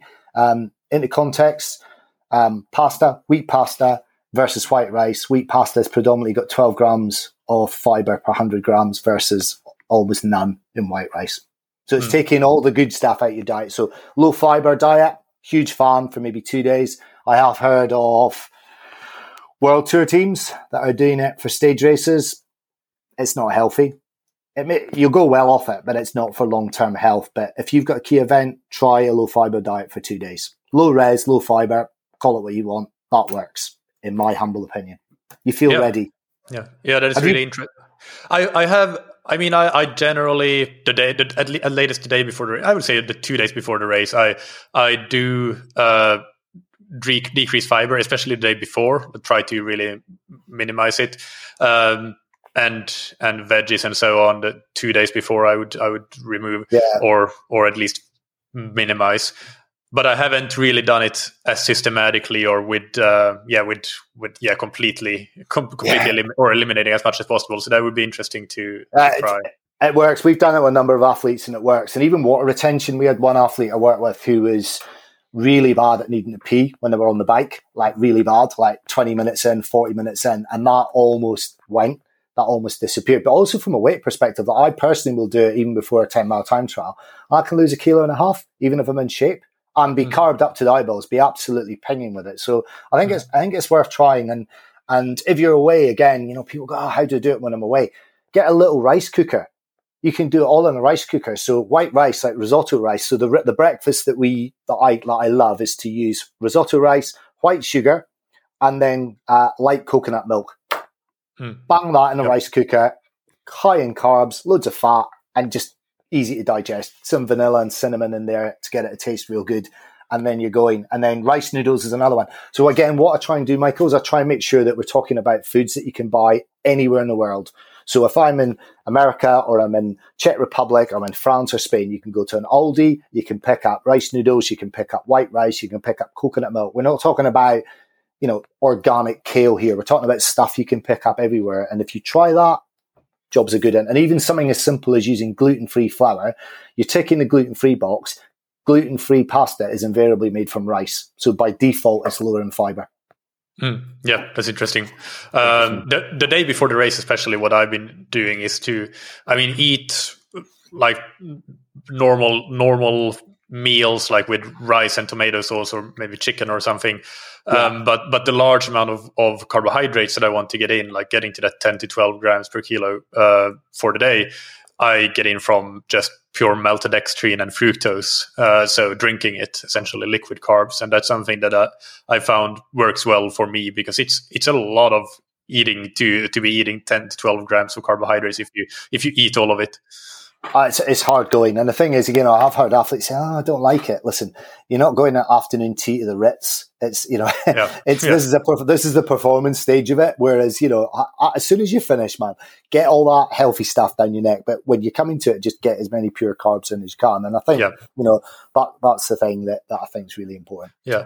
But that, that's where what I was thinking about there as well is going back to the tracking, um, a period of time where I find it very useful to to calculate exactly what you get in, in particular in terms of carbs, is the the two days before a key race because then that's when you start to realize how much you actually or how difficult it actually is to get in even seven to eight grams per kilo body weight. I think a lot of athletes don't realize just how much carbohydrate that is, and then for a race you try to get in 10, 10, grams or 12 grams per kilo body weight and and that's a, a huge amount and, and unless you're very deliberate about it then it's you're you're not going to get it i don't think so so that's no. that's an area where it's useful to track uh, and at least once to get to get an idea for what how, what you need to consume Exactly. And I think it's also athletes that are listening to this need to be aware they can train the gut to take on carbs. They can train the body to do it. And, uh, and that's something, again, if you took a, a, benchmark athlete who'd, who'd been predominantly under fueling and you suddenly start sticking in that amount of food into them or loading them up with 100 to 120 grams of carbs per hour, they're going to have some fairly unpleasant experiences coming along quite quickly. So I think it's something that, that they should look at the overall performance package. Um, but don't become obsessed about it just let it build up. And that's why use your calendar. Just use your calendar. And I think keeping a journal is something that that people just don't use enough. It, it doesn't cost anything. It's not shiny or sparkling, but how do you feel? And you know when they're and again when they're doing the post race, you know diagnosis and they're looking at it going well well what did I eat before and how did I feel and how were my energy levels and so often that that is that's just the missing part. I, I always refer to it as the performance jigsaw puzzle. You know, we all know how the puzzle should look, but whether you put it together starting at the sides or in the middle or the top, however you put it together, just think about how do I put that puzzle together? Because fueling is a big part of the puzzle. And, and I think, you know, one of the things that I wanted to bring up as well is I'm, I'm fairly fortunate. You know, we've been running this business for uh, 10 years now. So I look at training plans from coaches all over the world and work in elite athletes and down to people who just want to get round. And it's also, I think, something that's really interesting to look at, Michael, is to look at like the habits of professional athletes and, and what can you learn from pros? Because the problem is, is that professional athletes are out there and they're promoting the brands and the products and what they're doing. And as amateurs, all they're doing is they're looking through there. They've got that keyhole. They're just doing mm. that and they're seeing that one thing that's the here and now and they're not looking over the big thing. And I think, you know, if we look at, say, the bad stuff, and let's start negative. I generally try not to be negative Uh, when I'm talking on any form of platform or whatever. And if you look at the negative stuff that, that you can learn from pro sport, because I think there's a lot to be learned, is that chasing excellence is something that professional athletes do. It's something that they do, but they've got an infrastructure that's around them. Now, unfortunately, you know, or fortunately, I've worked in a couple of high performing environments like Michelin star cooking and elite sport and all that. To become excellent at anything requires obsessive behavior. That's a fact. Nobody comes world class at anything by being ambiguous or being beige. Beige doesn't create excellence. The problem with that is if you then, because this is, we're talking about food, if you apply that to food, you can end up going down a rabbit hole. So if you ever get to the point that you're weighing your food or you're worrying about food, and you should seek professional advice. Now, professional advice is not Instagram. Let's just let's just factually put that out there, right? Social media is not is not professional advice. Okay, social media is worth what you pay for it, which is nothing. Okay, so if it's for free, it, eh, that's what it's worth. It's not worth a thing. There's some brilliant sports scientists out there, some brilliant practitioners. Personal favorite, there's a there's a lady in the UK called Renee McGregor who wrote a brilliant book called Orthorexia about the cult of clean eating and how, you know, if you think, well, I'm doing this at this level, if I just double this, I'll become just so much better. And that's something that you have to be aware of in elite sport is that generally these people will have psychologists, they'll have physiologists, they'll have nutritionists, they'll have dietitians, they'll have every metric measured. That is almost impossible for 95% of your listeners to achieve. So be aware of excellence and just be aware of obsessiveness. You do it. You start weighing stuff and you start worrying about your food too much or you start looking at labels too much, just take a step back, buy Orthorexia or uh, it's on it's on Amazon. It costs nothing. It's the best 10 quid you'll ever see. The other one I think and we touched on it earlier. Metrics is measuring metrics. Now, I, am not a nerd. Um, you know, I'm not a particular nerd, but I think weight and body fat percentage is probably the metric that most people should be least concerned about. I've never seen anybody's body fat percentage on a result sheet. Um, any more than ever seen anybody's watts per kilo on a result sheet. It's irrelevant. And I would say, you know, again, you look at these amazing examples of of athletes that are, that are out there. And, and I think it's, it borderlines, there's disordered eating across the board. And I think it's something that, you know, there's been two cases of lately. And, and again, my, my attitude, and, and you need to stop me, Michael, if, if I'm talking out of hand here. I generally don't use social media or any platform to talk badly about other people. I think if you've got nothing nice to say, then you shouldn't say it at all. But there's a couple of cases of late that, that struck out to me that I thought were, were reckless, talking about body part, fat percentage and weight, because I think what you've got to look at is anybody who's in the public eye that's a professional athlete, as a professional athlete, you've almost got a duty of care to the people that are looking at you. There's sponsors, there's young athletes that look up to you, there's people that don't actually understand the requirements of elite athletes. And I think when people start talking about the body fat percentage and their weight, that's such an unimportant measurement when it comes to performance. I just think it's almost the, the least relevant because you and I know if, if you're going to have an athlete, not that matter whether it's Michael who wants to qualify for World 70.3 or somebody that wants to win the Olympics, the main key, the main thing that they're going to do is be able to absorb a high training volume training load and consistency. Consistency, consistency, consistency. If you are constantly depleted or you are operating at such a low body fat percentage that you're not robust, you're not able to absorb the training, you're not able to recover, you're not able to go out day after day, you're never going to achieve your goals. It doesn't matter whether you're Michael that works in an office or you're winning your third Olympics on the bounce. It ain't going to happen. And the two cases I want to talk about lately, there was a, a husband of a, of a very famous athlete who said, Oh, I'm at a race, I'm 4% body fat you know, more than anybody that's racing here. What relevance is that of anything? You know, do you telling me that Kristian Blummenfelt has stood on the start line and he's measuring his body fat? Nah. He's looked at how many hours he's logged. Yeah, it is completely and utterly irrelevant. And I just think that that uh, associating associating your body fat percentage with success, what the success look like, is is is dangerous. I think it's irrelevant, to be perfectly honest, for most athletes. And then there was another one that absolutely killed me. That there was a uh, again, I'm not going to name names. It was a, an athlete who's had a phenomenal season, won multiple, multiple big races. And they put out on social media. Now, bear in mind on Instagram, this athlete's got over 500,000 followers. All right. That's a big reach that they'd lost three and a half kilos and they're now ready to race. Now, I'm guesstimating that's probably six to 8% of this athlete's body weight. That's what they'd lost. So they'd associated losing three and a half kilos as being ready to race. That's reckless. That's absolutely reckless. And at that point, the sponsors of that athlete want to get on the phone and say, hey, hey, hey, hey, this kid's looking at this. You know, there's athletes doing it. That is dangerous. Now, this athlete might have done it correctly. They might have been doing it for 10 years. They might have measured it, but that was the headline news for it. I just think that that's, but you also then look at the top end of the sport, the PTO, right? So PTO have done some brilliant things. They put on races during lockdown. They've got, you know, athlete welfare at the forefront. You know, there's maternity pay, there's all sorts of stuff going on.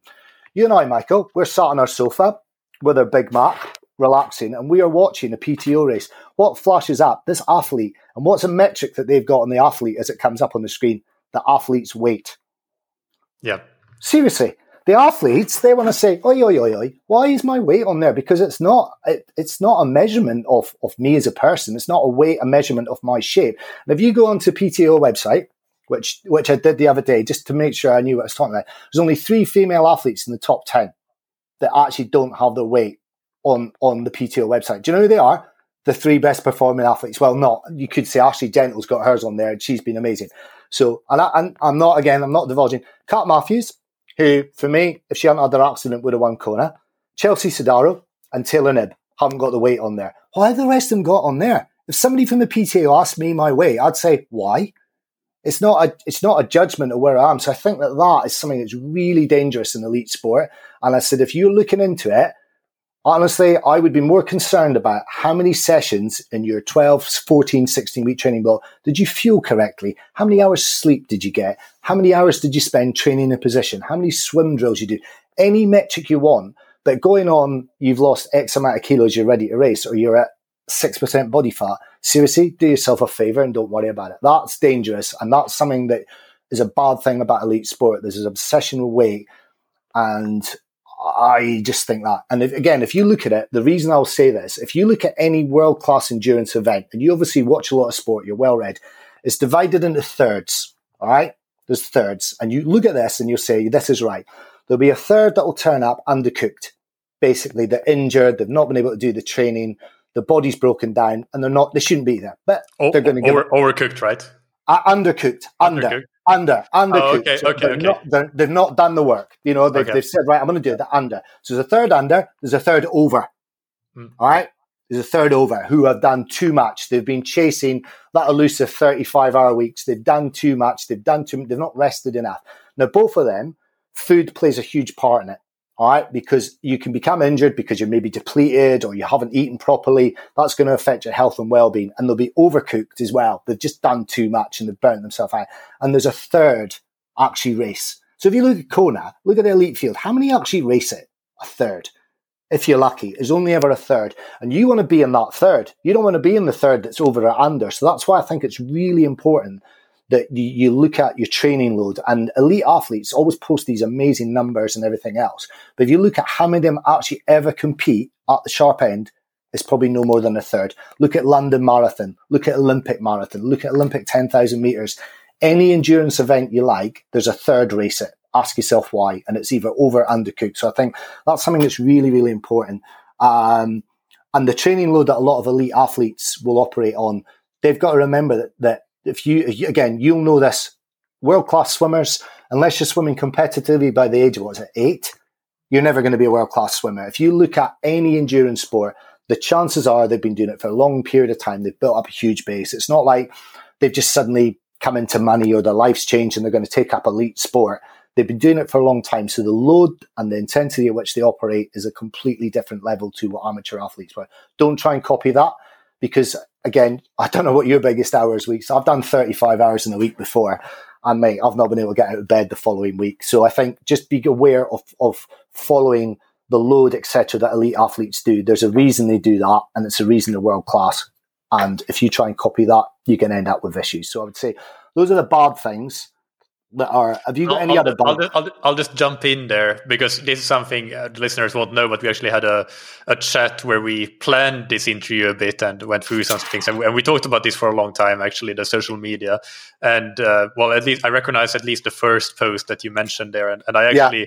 Went and commented on it because I thought it was so horrendous, uh, and uh, yeah, I didn't see the other ones. But I, I have commented on other posts or sent messages and things when, when I think people are out of line with, with that, and I do agree. Like it's a, uh, it's really, um, yeah, it's it's it's really dangerous and and really, re- really poor uh, judgment from from athletes that that post those kinds of things.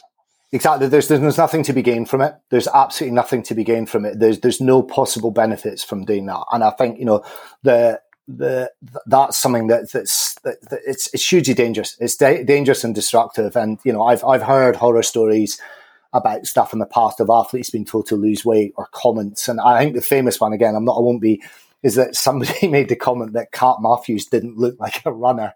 And I remember sending her a message and go, well, what does a runner look like? You know, and I'm sure Nicola Spirig thinks Kat Matthews looks like a runner, but it's just like, who, who, seriously, like, come on.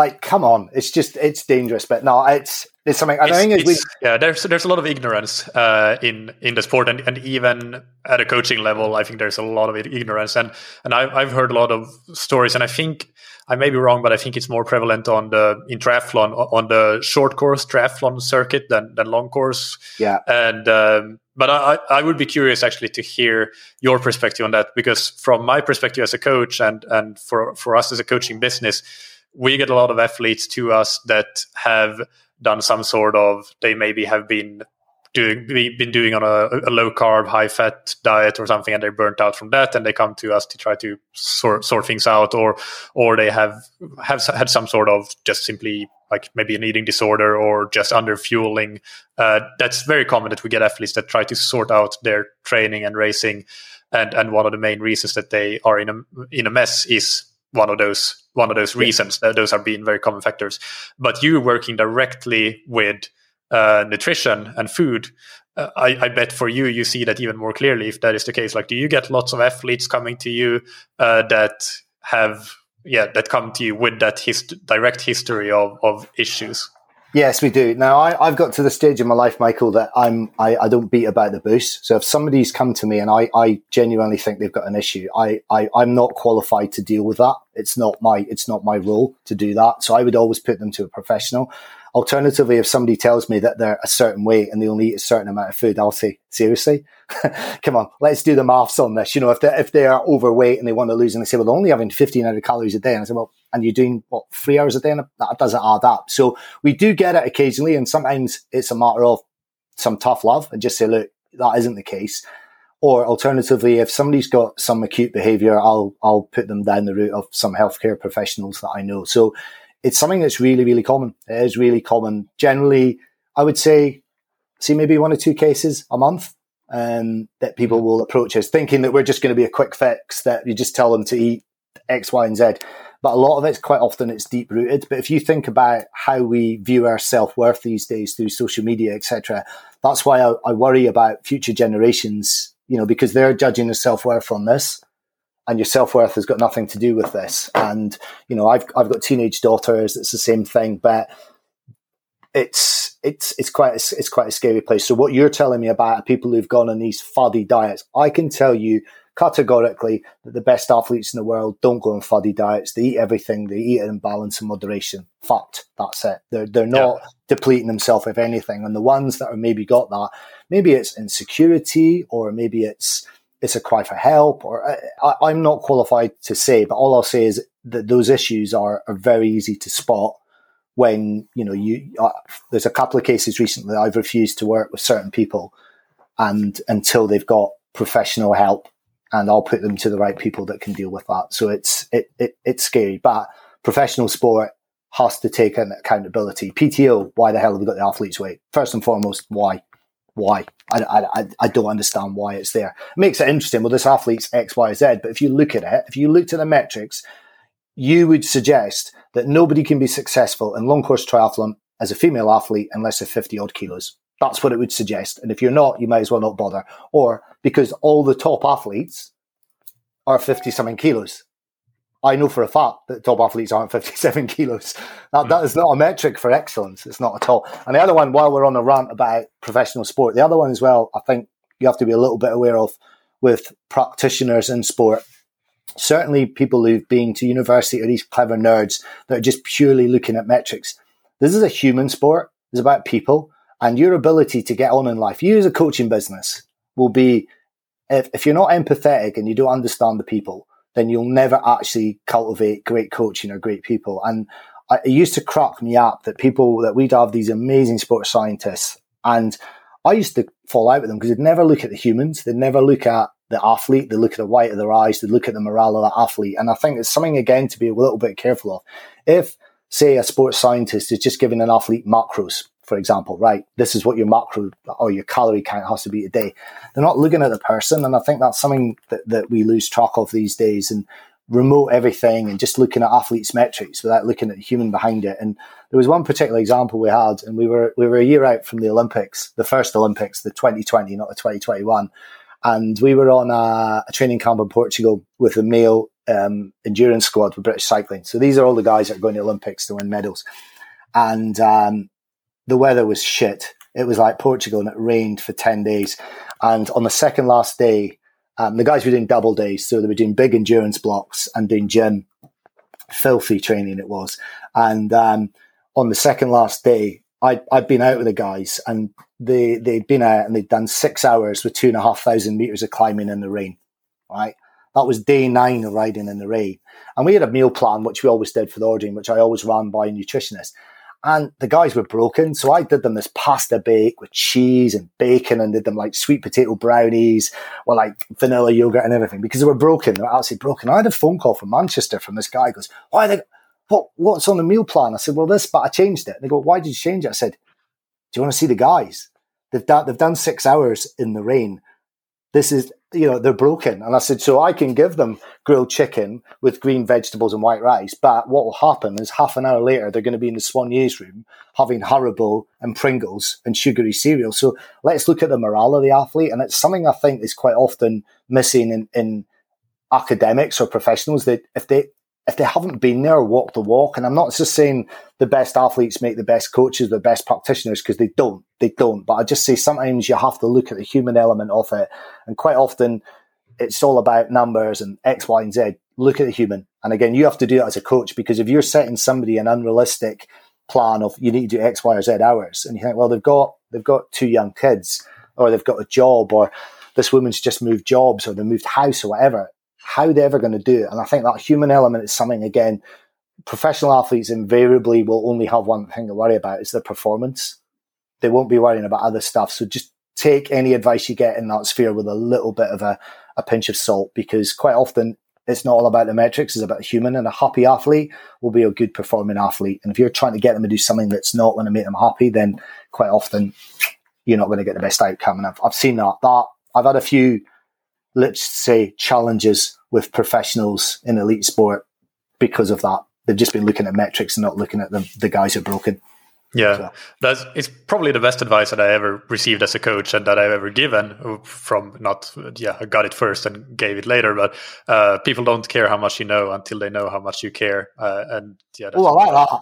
I like yeah. that. that yeah. That's good. Well, I used to ride with the guys a lot because you know, with a with a truck, they're certainly the pursuit guys, you, you know, if you if you're reasonably fit, you could hang on the wheels, okay, and you go out, or you'd look at the dinner table and they'd be quiet.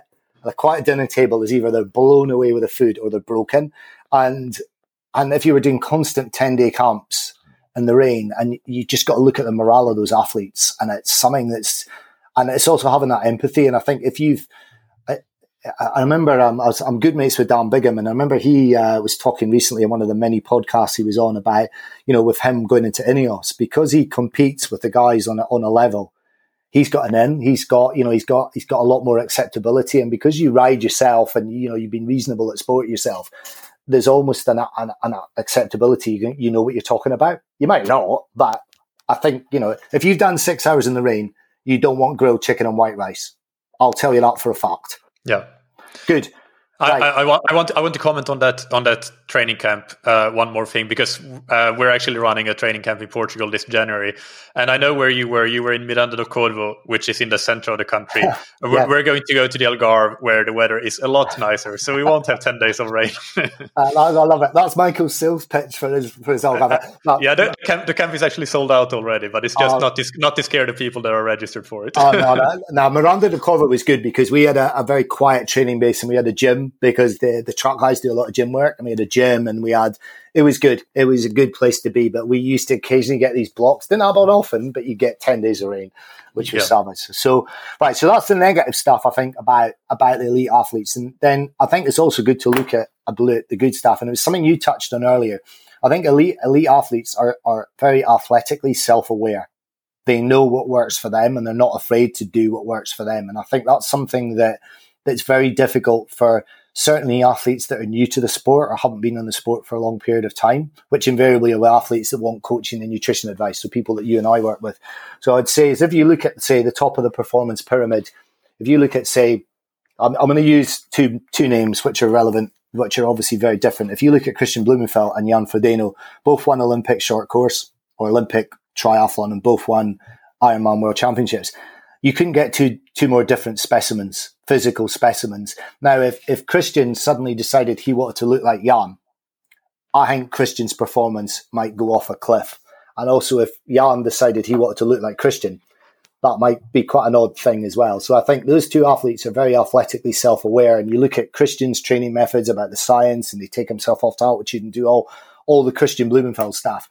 That's very different from Jan, you know, living with his family, having a very small training group, and just you know, you speak to Jan and he talks about meat and potatoes, just does the basics really well, and he'll go to a swimming pool and, and I've done some work with Jan. Jan's a, Jan's a great guy and he'll go to a pool and he'll get in and he'll, he'll be doing a swim session and two lanes across will be his training partner. And there'll be some guy doing breaststroke. Don't care. Don't bother him at all. And he, he'll go out, he'll do the same four rides. He'll do kilometer intervals around an industrial estate in Girona. He does meat and potatoes and he's found out what works for him. So I think that being athletically self aware about what works for you is something that is really important. And a lot of professional athletes know they won't necessarily monkey see, monkey do. This person's doing that. They'll find out what works for them. And I would say that's a great bit of advice for what you're going to do. And I would say the other one as well is identifying key races and practicing for them because so much of it is what happens. And we've had a couple of clients who, one guy in particular, he lives in Wales in the UK. It's cold, it's wet, and his key races every year in Central Europe. And I'm like, well, why do you think you're going to go well in 35 degrees when you live in one of the coldest, wettest places in the UK? Also, make sure that you you identify what success looks like for you as an athlete. And I think that's something that's really, really important because the behaviors and the habits around how you operate. And I'm using this from a food perspective, but training and a level of commitment or investment. I don't like sacrifice because they're not in a war zone. You know what I mean? It's investment. Yep. It's personal investment in, in it is applicable to what success looks like. And if you're looking to finish a race, or you're wanting to qualify for age group, or you want to win age group, or you want to become a, a professional that survives, or it's winning multiple world and Olympic championships. Those are very, very different. So I think it's really important that you identify what success looks like. And professional athletes are very, very good at doing that. Like I've worked with athletes that, that an Olympic silver medal is an absolute disaster. I've worked with people who they just want to finish.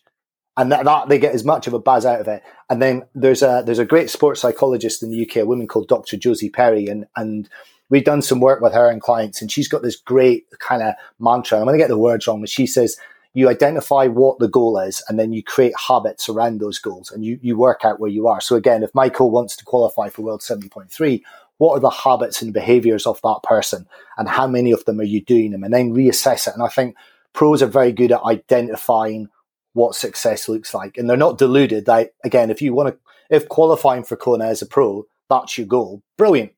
But you shouldn't. That shouldn't be say the ambition of Daniela Ryf or Lucy Charles or Kat Matthews. It's not, and the behaviour is adapted accordingly. And I think that's something, you know, we talk about fueling and everything else. You know, if you say you need to ride a four-hour bike split, work out what that looks like. Work out what your CDA means, what, what your CDA means to you, what your fueling does, and practice it in training and just get those habits. That those are good habits. And I think it's really important with that. I've got two examples that I'm going to talk about with that about about practicing for the events and identifying what success looks like. And they're, they're two quite good ones for a little bit of research. So the ones a few years ago, and, and they're both cycling related because cycling is very easy to track metrics. So um, a few years ago, Chris Froome was wanting to try and win the Giro, the Vuelta, and the Tour all in the same year. So that was what success looked like for him. And he, in January, was on, I've actually written this down actually because it's difficult numbers. January 2018, and you'll know this from a coach perspective. Chris Froome went out and did this famous ride that was on Strava called Emptying the Tank. Now get your head around this. He did 270k, right, at 44 kilometers, 44.8 kilometers an hour with three and a half thousand meters of climbing right? That's wow. a big that's a big deal on the bike. Now, yeah. what he'd also done, sandwiched between that day, is he'd done 300k either side of it. So 160 and 140k. So he went out and he did that. Now, as a coach, is there any physiological benefit of doing that at the start of January for a race in May? And the answer is no, because you can't keep form that long. What the hell are you doing that for? What Froome was doing was he was training his gut to absorb high dose carbohydrate under stress while fatigued. So he was looking at what are, where the demands of events was, and he was practicing it from a fueling perspective. If you then go to May 2018, stage 19 of the Giro, amazing attack, old school attack. Froome went attack three weeks in, 19 days, not quite three weeks, but you get what I'm meaning. Fatigued, and he went to the front and he attacked with 80k to go. Look at his bike. Look what he's got on his bike. He's got one bottle. Like, who the hell attacks with 80k to go one bottle? But he knew he trained his gut to take on 80 to 100 grams of carbs per hour. And he had an hour full gas and he knew he could do it. And they, they also had people to give him bottles all the way around. So when his competitors were going, oh shit, what do we do? Froome's gone, Froome's gone. He was away and he knew that he could take on that amount of carbohydrate under stress while fatigued. And if you want to see, well, what relevance is this in triathlon?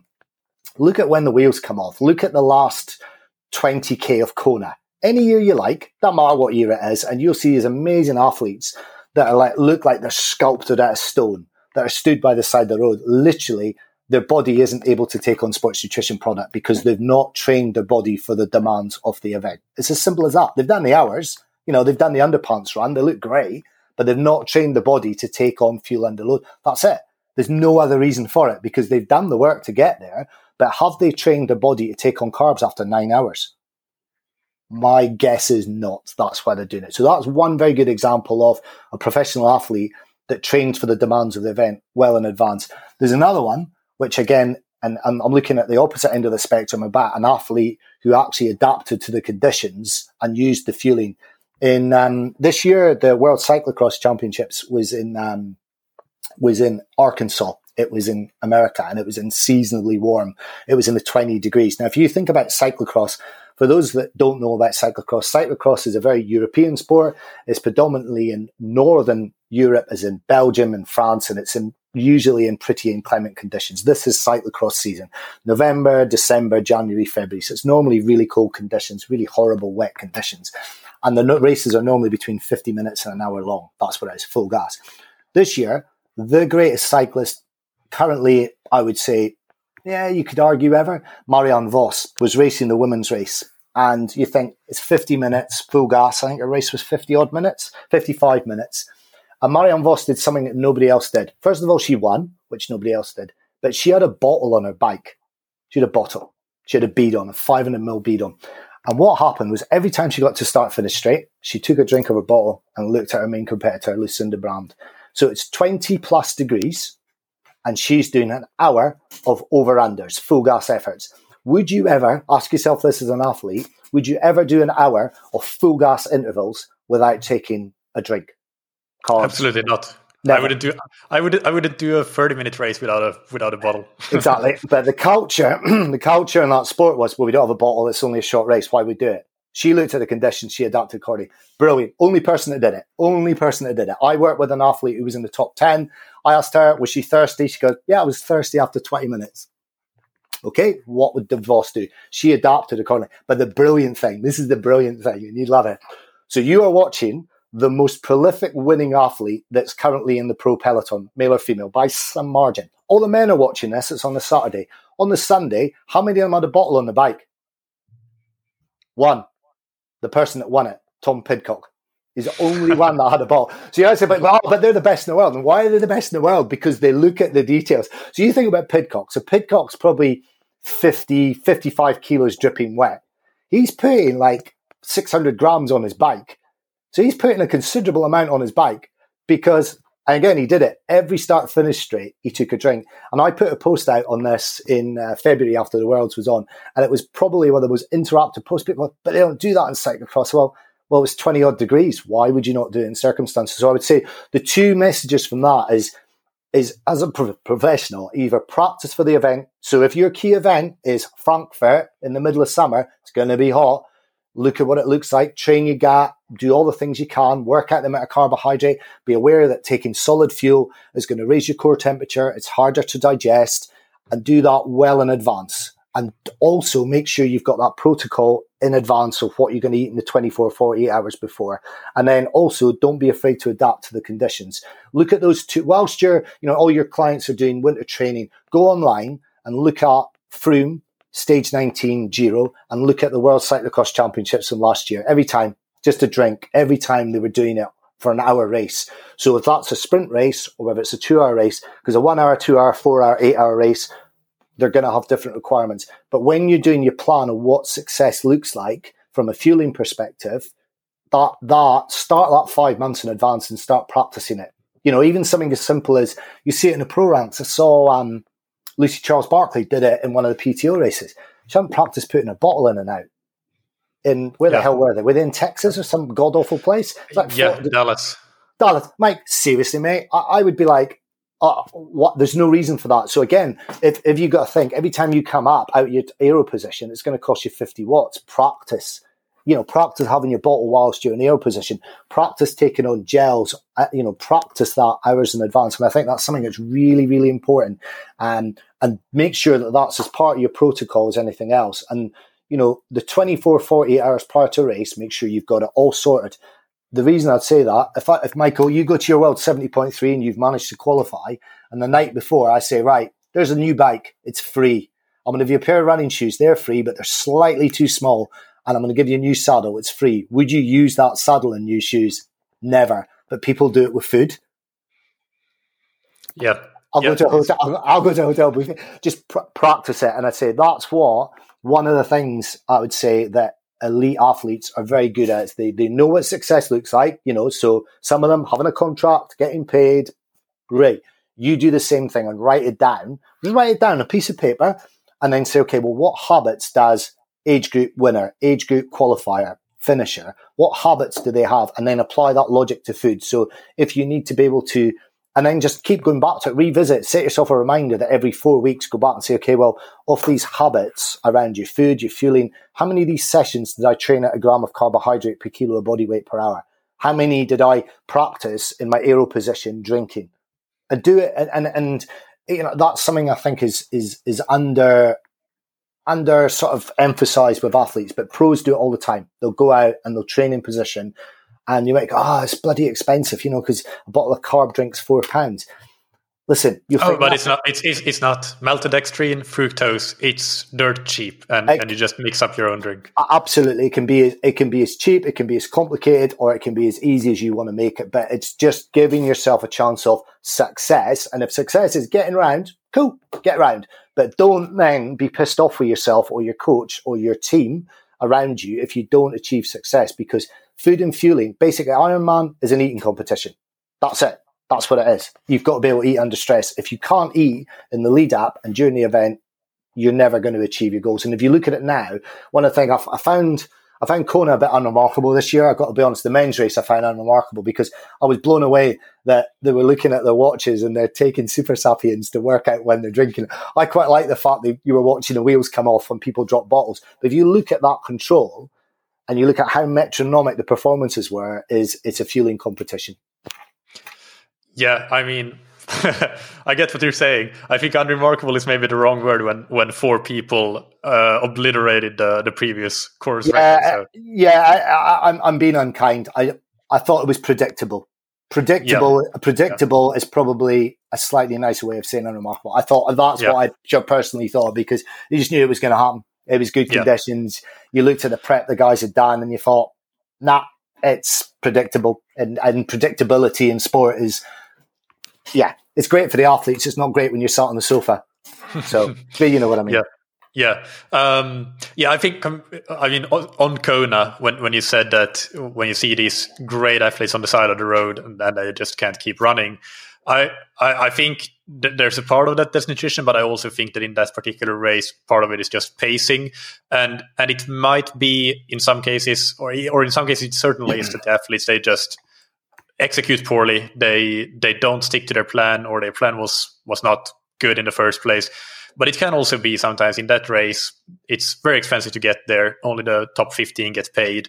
They have to take a chance. And on a really good day, they can maybe sneak into the top five or top 10 or podium and, and Yeah. get a get a payday. And but then if it doesn't work out, then they're standing on the side of the road. So I think I think there there are some race Uh, dynamics to that race that it's it's not just about the nutrition when you when you see. it the it's well. It's also you look at it, and there's been a lot of stuff documented. You know, theoretically, if you're going to do it well, you need what do you need a month, six weeks, somewhere nice and Yeah. replicating conditions. That that that's something that's very Yeah. difficult to do. And you know yourself, you know, if you lose that pace line, you know, if you can't see the guys up the road, you know what what price? And there's very few people who will let a pace line go. And, but if they're not training, you know, for example, if they're used to doing you know, if they're used to doing 180k at 300 watts and suddenly they've got to ride at 320 watts, what's the carbohydrate requirement required to do an extra 8%? is huge or 10%, you know, and they can cover those breaks, but all they're doing is they're burning matches and it's, it's a difficult race and it's, it's also difficult to predict. But if you go back to your thirds of undercooked, overcooked and actually people that race it, it's the same, you know, like if you went through the finishing list there, you'd say, okay, well, who got this wrong and why? And, and that's what's fascinating about it. You don't, like the men's race, you could have predicted a bit. Like I, I, I didn't think Kristian was going to win. Um, I don't know why. I don't know why. Um, I don't know why, but I, I, I thought it was fairly predictable. But yeah, I get it. You know, if I was there, I'd go for it. I'd, I'd rather have a crack at it. Yep. And then, but then you also look at the pressures, and there was a, you know, now they've got so much media and everything to do, and they're all sitting around chatting and doing all this this, this stuff for sponsors. And you know, I've seen it myself this year that we've had athletes underperform because of the, I think personally, because of the the the, the requirements put onto them to be busy you know. Mm-hmm. So anyway. Yep. Um, I have one one question that I want to get to, and then we can start to wrap up. But uh, we talked about here.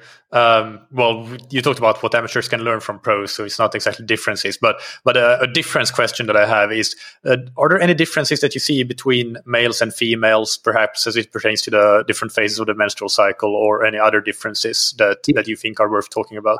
Um, the menstrual cycle and the hormones is is is is really difficult. And I, I, know some athletes suffer terribly with it. Firstly, it's always been difficult because the, the majority of practitioners, coaches that work in elite sport are predominantly men. It is what it is. I don't know why it is, especially cycling. It still seems to be very male dominated.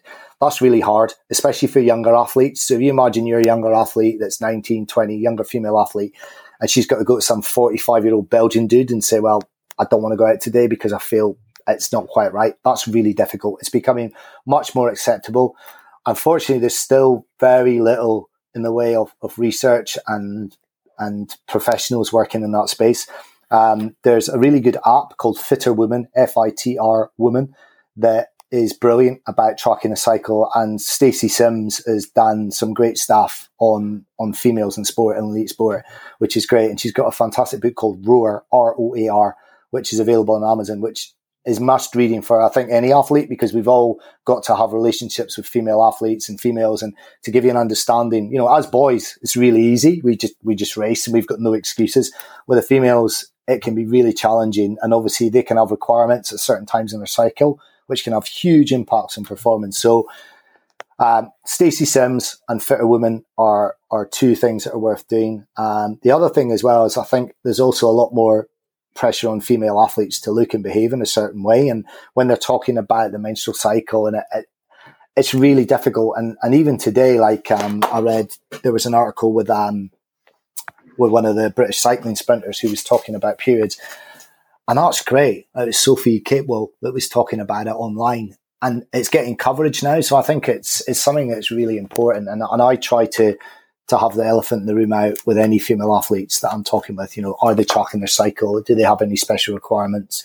And I think from your perspective as well, from a coach's perspective, theoretically, you should be able to, you should have the relationship with the athlete that they can tell you so you can adapt their training accordingly. So, um, yeah, there is a huge difference. And I think they've just got, and it, but again, it's hugely individual that some athletes are affected massively by it and others kind of manage it better. But they need to track it and they need to communicate with their team around them to help them best they can. In theory, yeah. there, there, can be a, a, carbohydrate requirement of up to 25% more at certain times. And I've worked with athletes that we've managed it really, really well and they've, they've performed at key events through sharing the right information at the time. But if you have the FitrWoman app and you listen to the podcast or read the book by Stacy Sims, but it's still, it's still not talked about that much, which is quite yeah. quite sad. But it's uh, well, it, so in practice, it's as you you do it on a very on a completely individual basis, though. Like you you don't have a specific like formula per se. Like no, I, I, just because of the way some athletes are affected by it. Some athletes are hugely affected, and others others can manage it through ibuprofen and and and just increasing carbohydrate around certain times. Others are are literally you know, you yeah. won't see them. So it's, it's a very and, individual thing. And, and the and, other one, I don't. Oh, sorry, Michael. That, that, that's that, that's the issue I have with Roar because I have it, I've read it, and uh, I think it actually it it kind of it sensationalizes things, or it doesn't sensationalize things. It it uh, generalizes things uh, too much. Like it it, and I think I don't know if Stacy Sims because I've interviewed her in the past as well. Um, but I think as I've learned more and coached more uh, athletes, female athletes, had these conversations, I've learned more and more that yeah, there's just no one uh, one way of doing it, and and that's where maybe to be honest, like I don't give those resources, even though I have those, I, I have knowledge about them. Um, one one resource that I think is great is um, Kelly McNulty has a podcast and an Instagram account, and she was uh, a guest on the show, and she's well, she has a background in academia, but also in uh, is active in coaching, and I think her perspective on it is is extremely sound.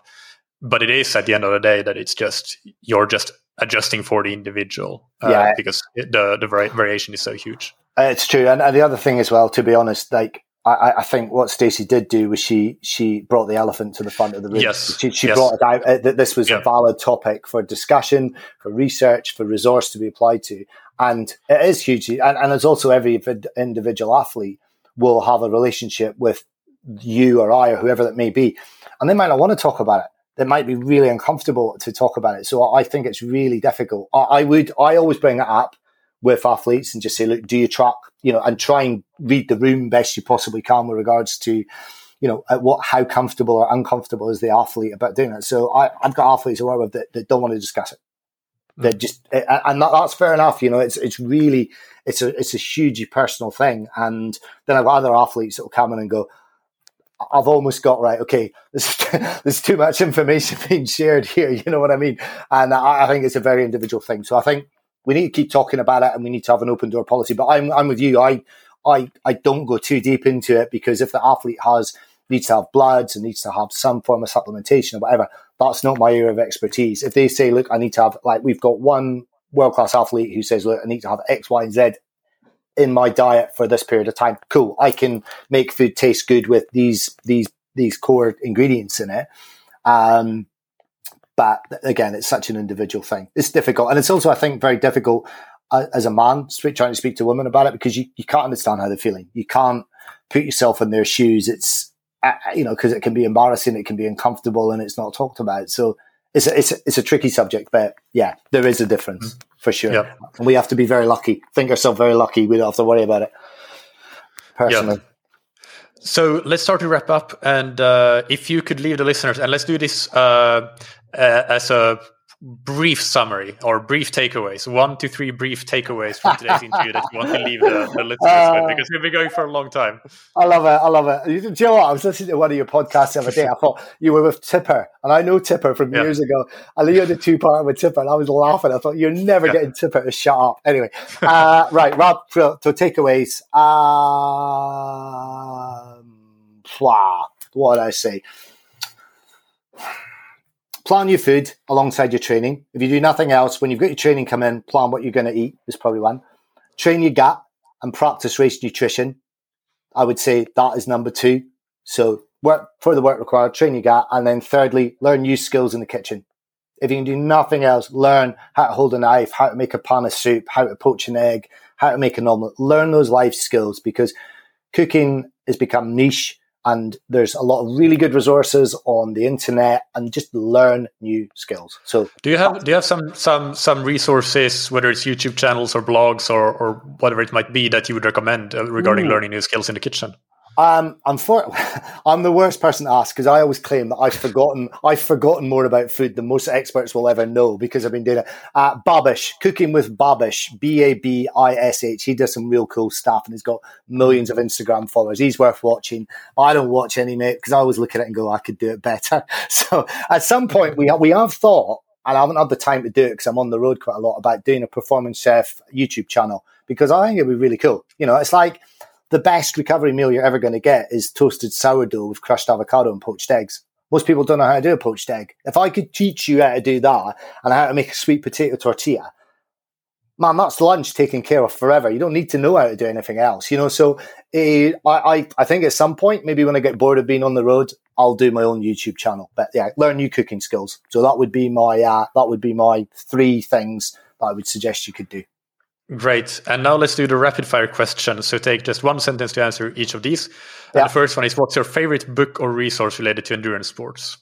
Um, I'm a big, big reader. I read a lot. I read probably 45 minutes to an hour every night. And I listen to a lot of podcasts. First and foremost, people need to subscribe to your podcast because I, I think it's genuinely really good. And I'm not just saying that because I'm on here. I think it's brilliant. And I think this podcast, I like your stuff uh, a lot. I think it's good. The other one I really like is, and this will come into a book, Supporting Champions by Dr. Mm-hmm. Steve Ingham. Um, so my favorite books currently one that's very relevant to myself midlife cyclist by phil cavell talks about aging athletes and how you can continue to become less slow as you uh, as you get older i think that's a great book supporting champions by steve ingham he's got a podcast and a book so for any of us practitioners that work in sport i think it's a really good understanding about how to operate there And Renee McGregor's latest book called More Fuel You is another very good book. Um, Renee, even though she's a very, very well read, educated woman can put sports science around food into layman's terms. And one more, because you've asked me to, to make it short, is it's a really good life manual and it's really old and it's the seven habits of highly effective people by Dr. Stephen Covey. In my lifetime, I must have bought over a hundred copies of this to give away to people. And it's about seeking to understand. It's about habits. It's about thinking it's it's just a really good book about good habits around life. Uh, I think it's a it's a great thing. I think if you it's not around endurance sport, but it's about practicing good life skills, and if you could apply them, you could cross them over. I think it would be something really, good. So yeah, Seven Habits by Stephen Covey.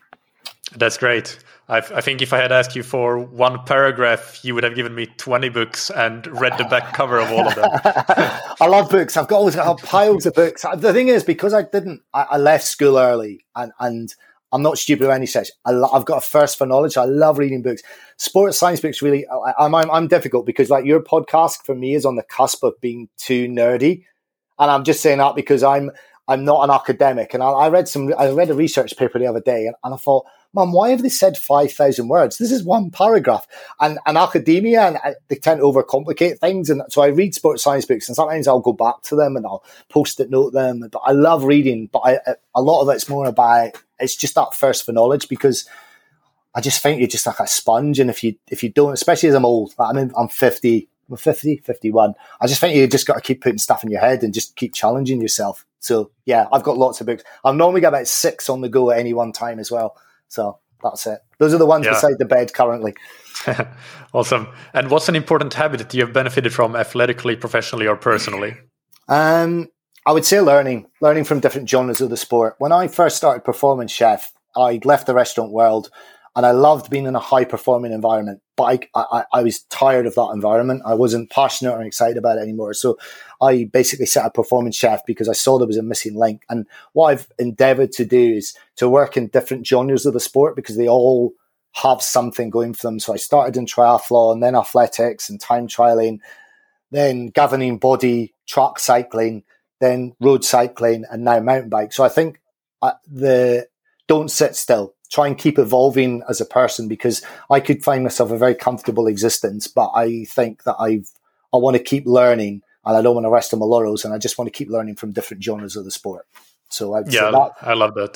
that. That's something that's really important to me because to stay in triathlon would have been cool, but I kind of did that with the best athlete at the time, and I, I just think you've just got to keep challenging. Like mountain bike at the moment, I love it. I absolutely love it, and and I'm genuinely excited. There's a lot of skills that other parts of the sport could learn from mountain bike, especially the sharp end. So, nah, it's good. Keep never ever keep learning. And I think you have to keep changing stuff as well. Recognize that relationships have a timeline, both personally and professionally. And if you can't keep developing as a person, then you, are just going to become, it's going to become comfort kills vigilance with that. And I think I go try and put myself every so often in a really new environment that I don't know anything about. Well, I hadn't watched a World Cup race, mountain bike race, before I started working in it. I'd never watched a keirin live before I started working in it because I asked all the stupid questions. Why are they doing that? Or how does that work? Because once you think you know everything, then you're you're dead in a high performing environment. So yeah, keep changing. And who's somebody to, that you look up to or that has inspired you?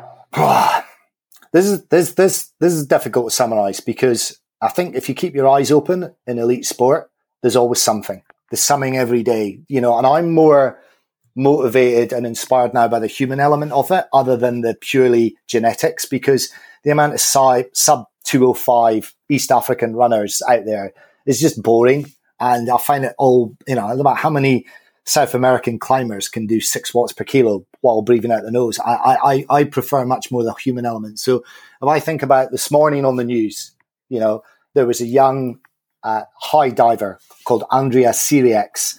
You know, she's 17 and she medaled at the Olympics. She may have won at the Olympics, but she's a world class diver. She's 17. She's on national television talking about body image in aesthetic sports at 17. I'm hugely inspired by that. Like, Jesus, at 17, I can't tell you what I was doing at 17, but I didn't have the mental fortitude and capacity to talk on a global stage. So that blew my mind. I loved when I worked with Gwen Jorgensen. If I go back pre 2016, she was winning all the time and she just had a winning mindset. And her and Pat had the view that they wouldn't do anything, it wasn't going to help her win the Olympics. And to have that mental fortitude to do that week in, week out, and she was unbeatable. Um, Evie Richards, World Mountain Bike Champion 2021, she recently did a, uh, a huge piece about disordered eating whilst current world champion. Really difficult subject, like so hard to talk about. She went out and I, I was inspired by that. Um, Anna Kiesenhofer in the Olympics, you know, she went and won the Olympics, got off a front. That was just, that was a mind game. She went and she worked out how to beat the best teams in the world on her own and she did it. You know, going back on the triathlon, I thought sub seven was re- some seven eight was really good. I loved it. I loved the fact that Skipper turned up at the last minute and absolutely took it to him. He shouldn't have been there. He knew he shouldn't have been there, and he took it to him and did everything he had. And I think the way again, Kath Matthews came in at the last minute, and when she ran past Spirig in the final stages of that, man, that's proper hairs on the back of the neck stuff. So I found both of those inspiring because both of those athletes would probably they'll be the first to admit not have thought you know they weren't the top athletes to be picked for that, but both did amazing performances, and I thought they were great. I think Jan's seven twenty seven solo that he did when he only had Lionel for bait in the middle of lockdown. I think that's the single most impressive performance I've seen. He had nobody, just had Lionel in a shitty day in Germany, going up and down a bit of dual carriageway. Um, I would say that that's probably that's probably up there. Um, and Chelsea Sodaro winning Kona. Like, I'll be honest, anybody that's got kids, 18 months after having a kid, to go to Kona and beat all these athletes that have got unlimited resources and unlimited time and to do what she did, mate, that's amazing. Like, I'll be honest with you, 18 months later, nah, especially in that sport, that is like, I am totally and utterly blown away with that. So I find all of those things inspiring. If you ask me to give you one person, it has to be Jan Frodeno. You know, you look at what Jan's done and how he's created a brand and how he's become bigger than the sport. I can't think of another triathlete that is a brand and maybe you can correct me on this because you do, you know, you will correct us if, if you think I'm talking out of hand, that's created such a brand that's as strong as Jan.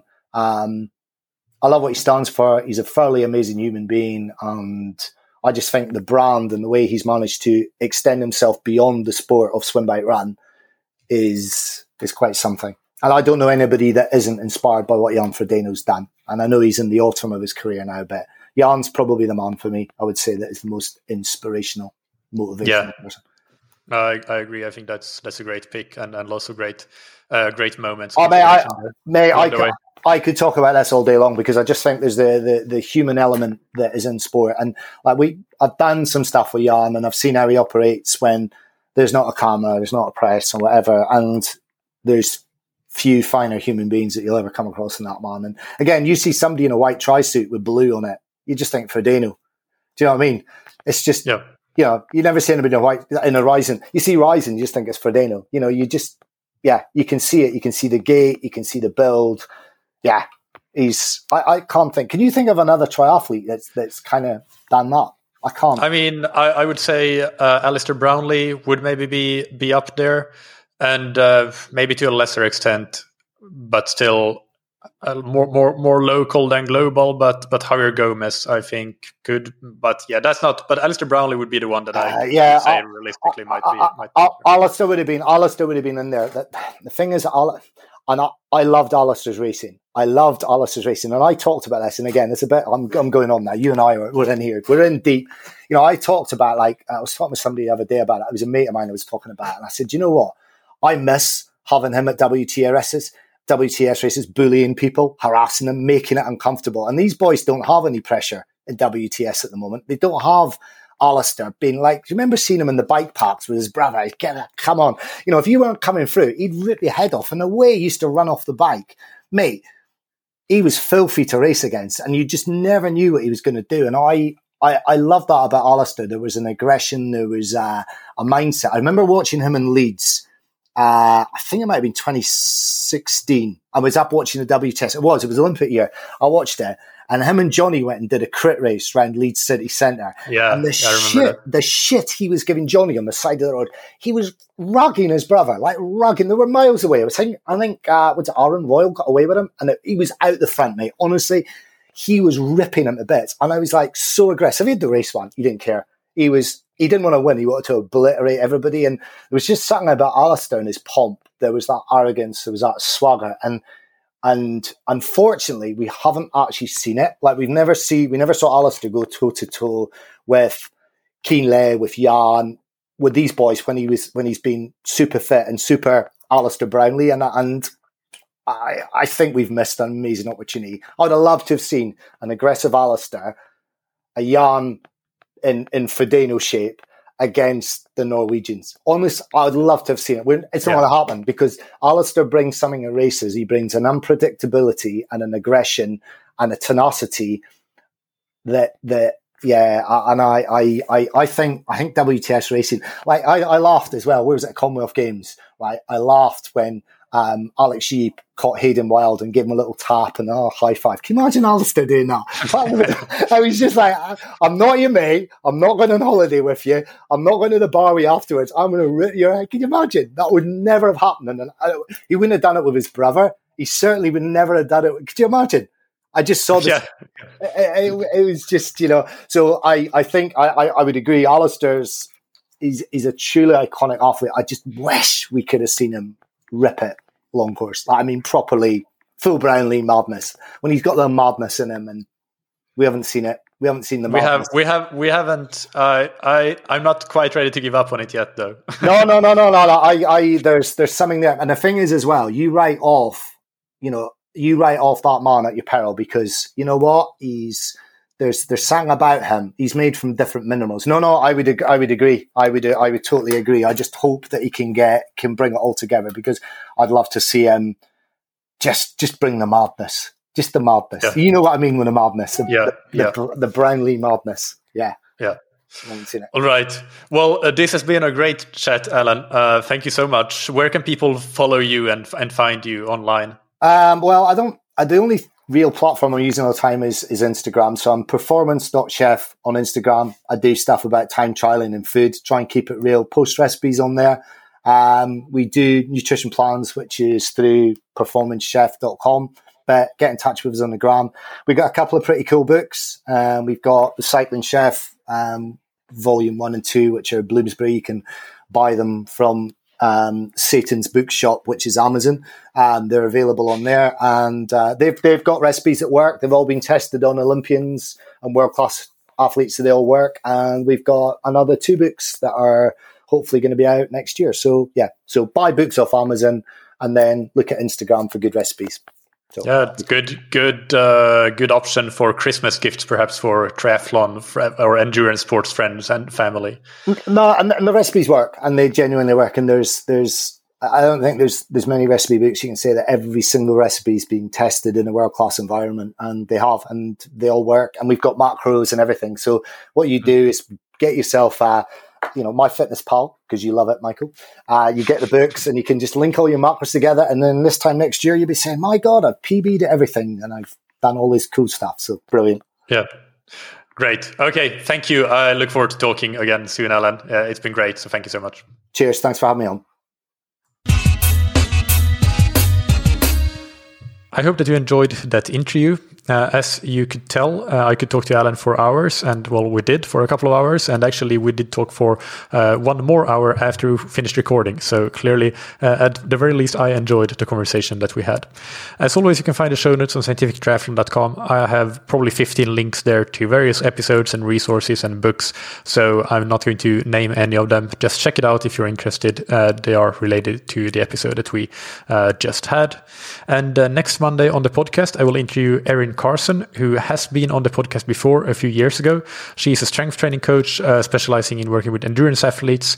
And I've been thinking for a while that it's time to get her back on again. But what really triggered me to stop thinking and start emailing was that in the Women's 73 World Championship, all three podium athletes, Taylor Knibb, Paula Findlay, and Emma Pallant Browne, uh, works with her for their strength training. So we'll hear about that and a bunch of other things around strength training for triathletes uh, in next week's interview. Before we finish, I want to remind you to check out our training camp in Mallorca at the end of March. You can find all the information about it on scientifictriathlon.com, and you can, of course, email me directly if you want to learn more or if you want to register. It will be an amazing week of training. Mallorca is an amazing place to train. The cycling there is stunning, so don't miss the opportunity to come and train with a bunch of like minded people and build some great fitness ahead of your 2023 season. Finally, big thanks to our sponsors, Precision Fuel and Hydration, that you can find on precisionfuelandhydration.com. Use their free fuel and hydration planner to understand your fluid, electrolyte, and carbohydrate needs and get a specific and effective race strategy and book a free video consultation with the team if you want to refine your plan further. Use the code TTS22 at checkout for 15% off your first order of their products. And thank you to Zen8. Use the Zen8 swim trainer to improve your technique, power, stamina, and swim training consistency. You can try the Zen8 risk-free for up to 30 days and get the special Zen8 and TTS bundle, including a swim trainer and a number of Zen8 training plans and on-demand workouts on zen8swimtrainer.com forward slash TTS. Thank you, as always, for listening. Keep training smart and keep loving triathlon.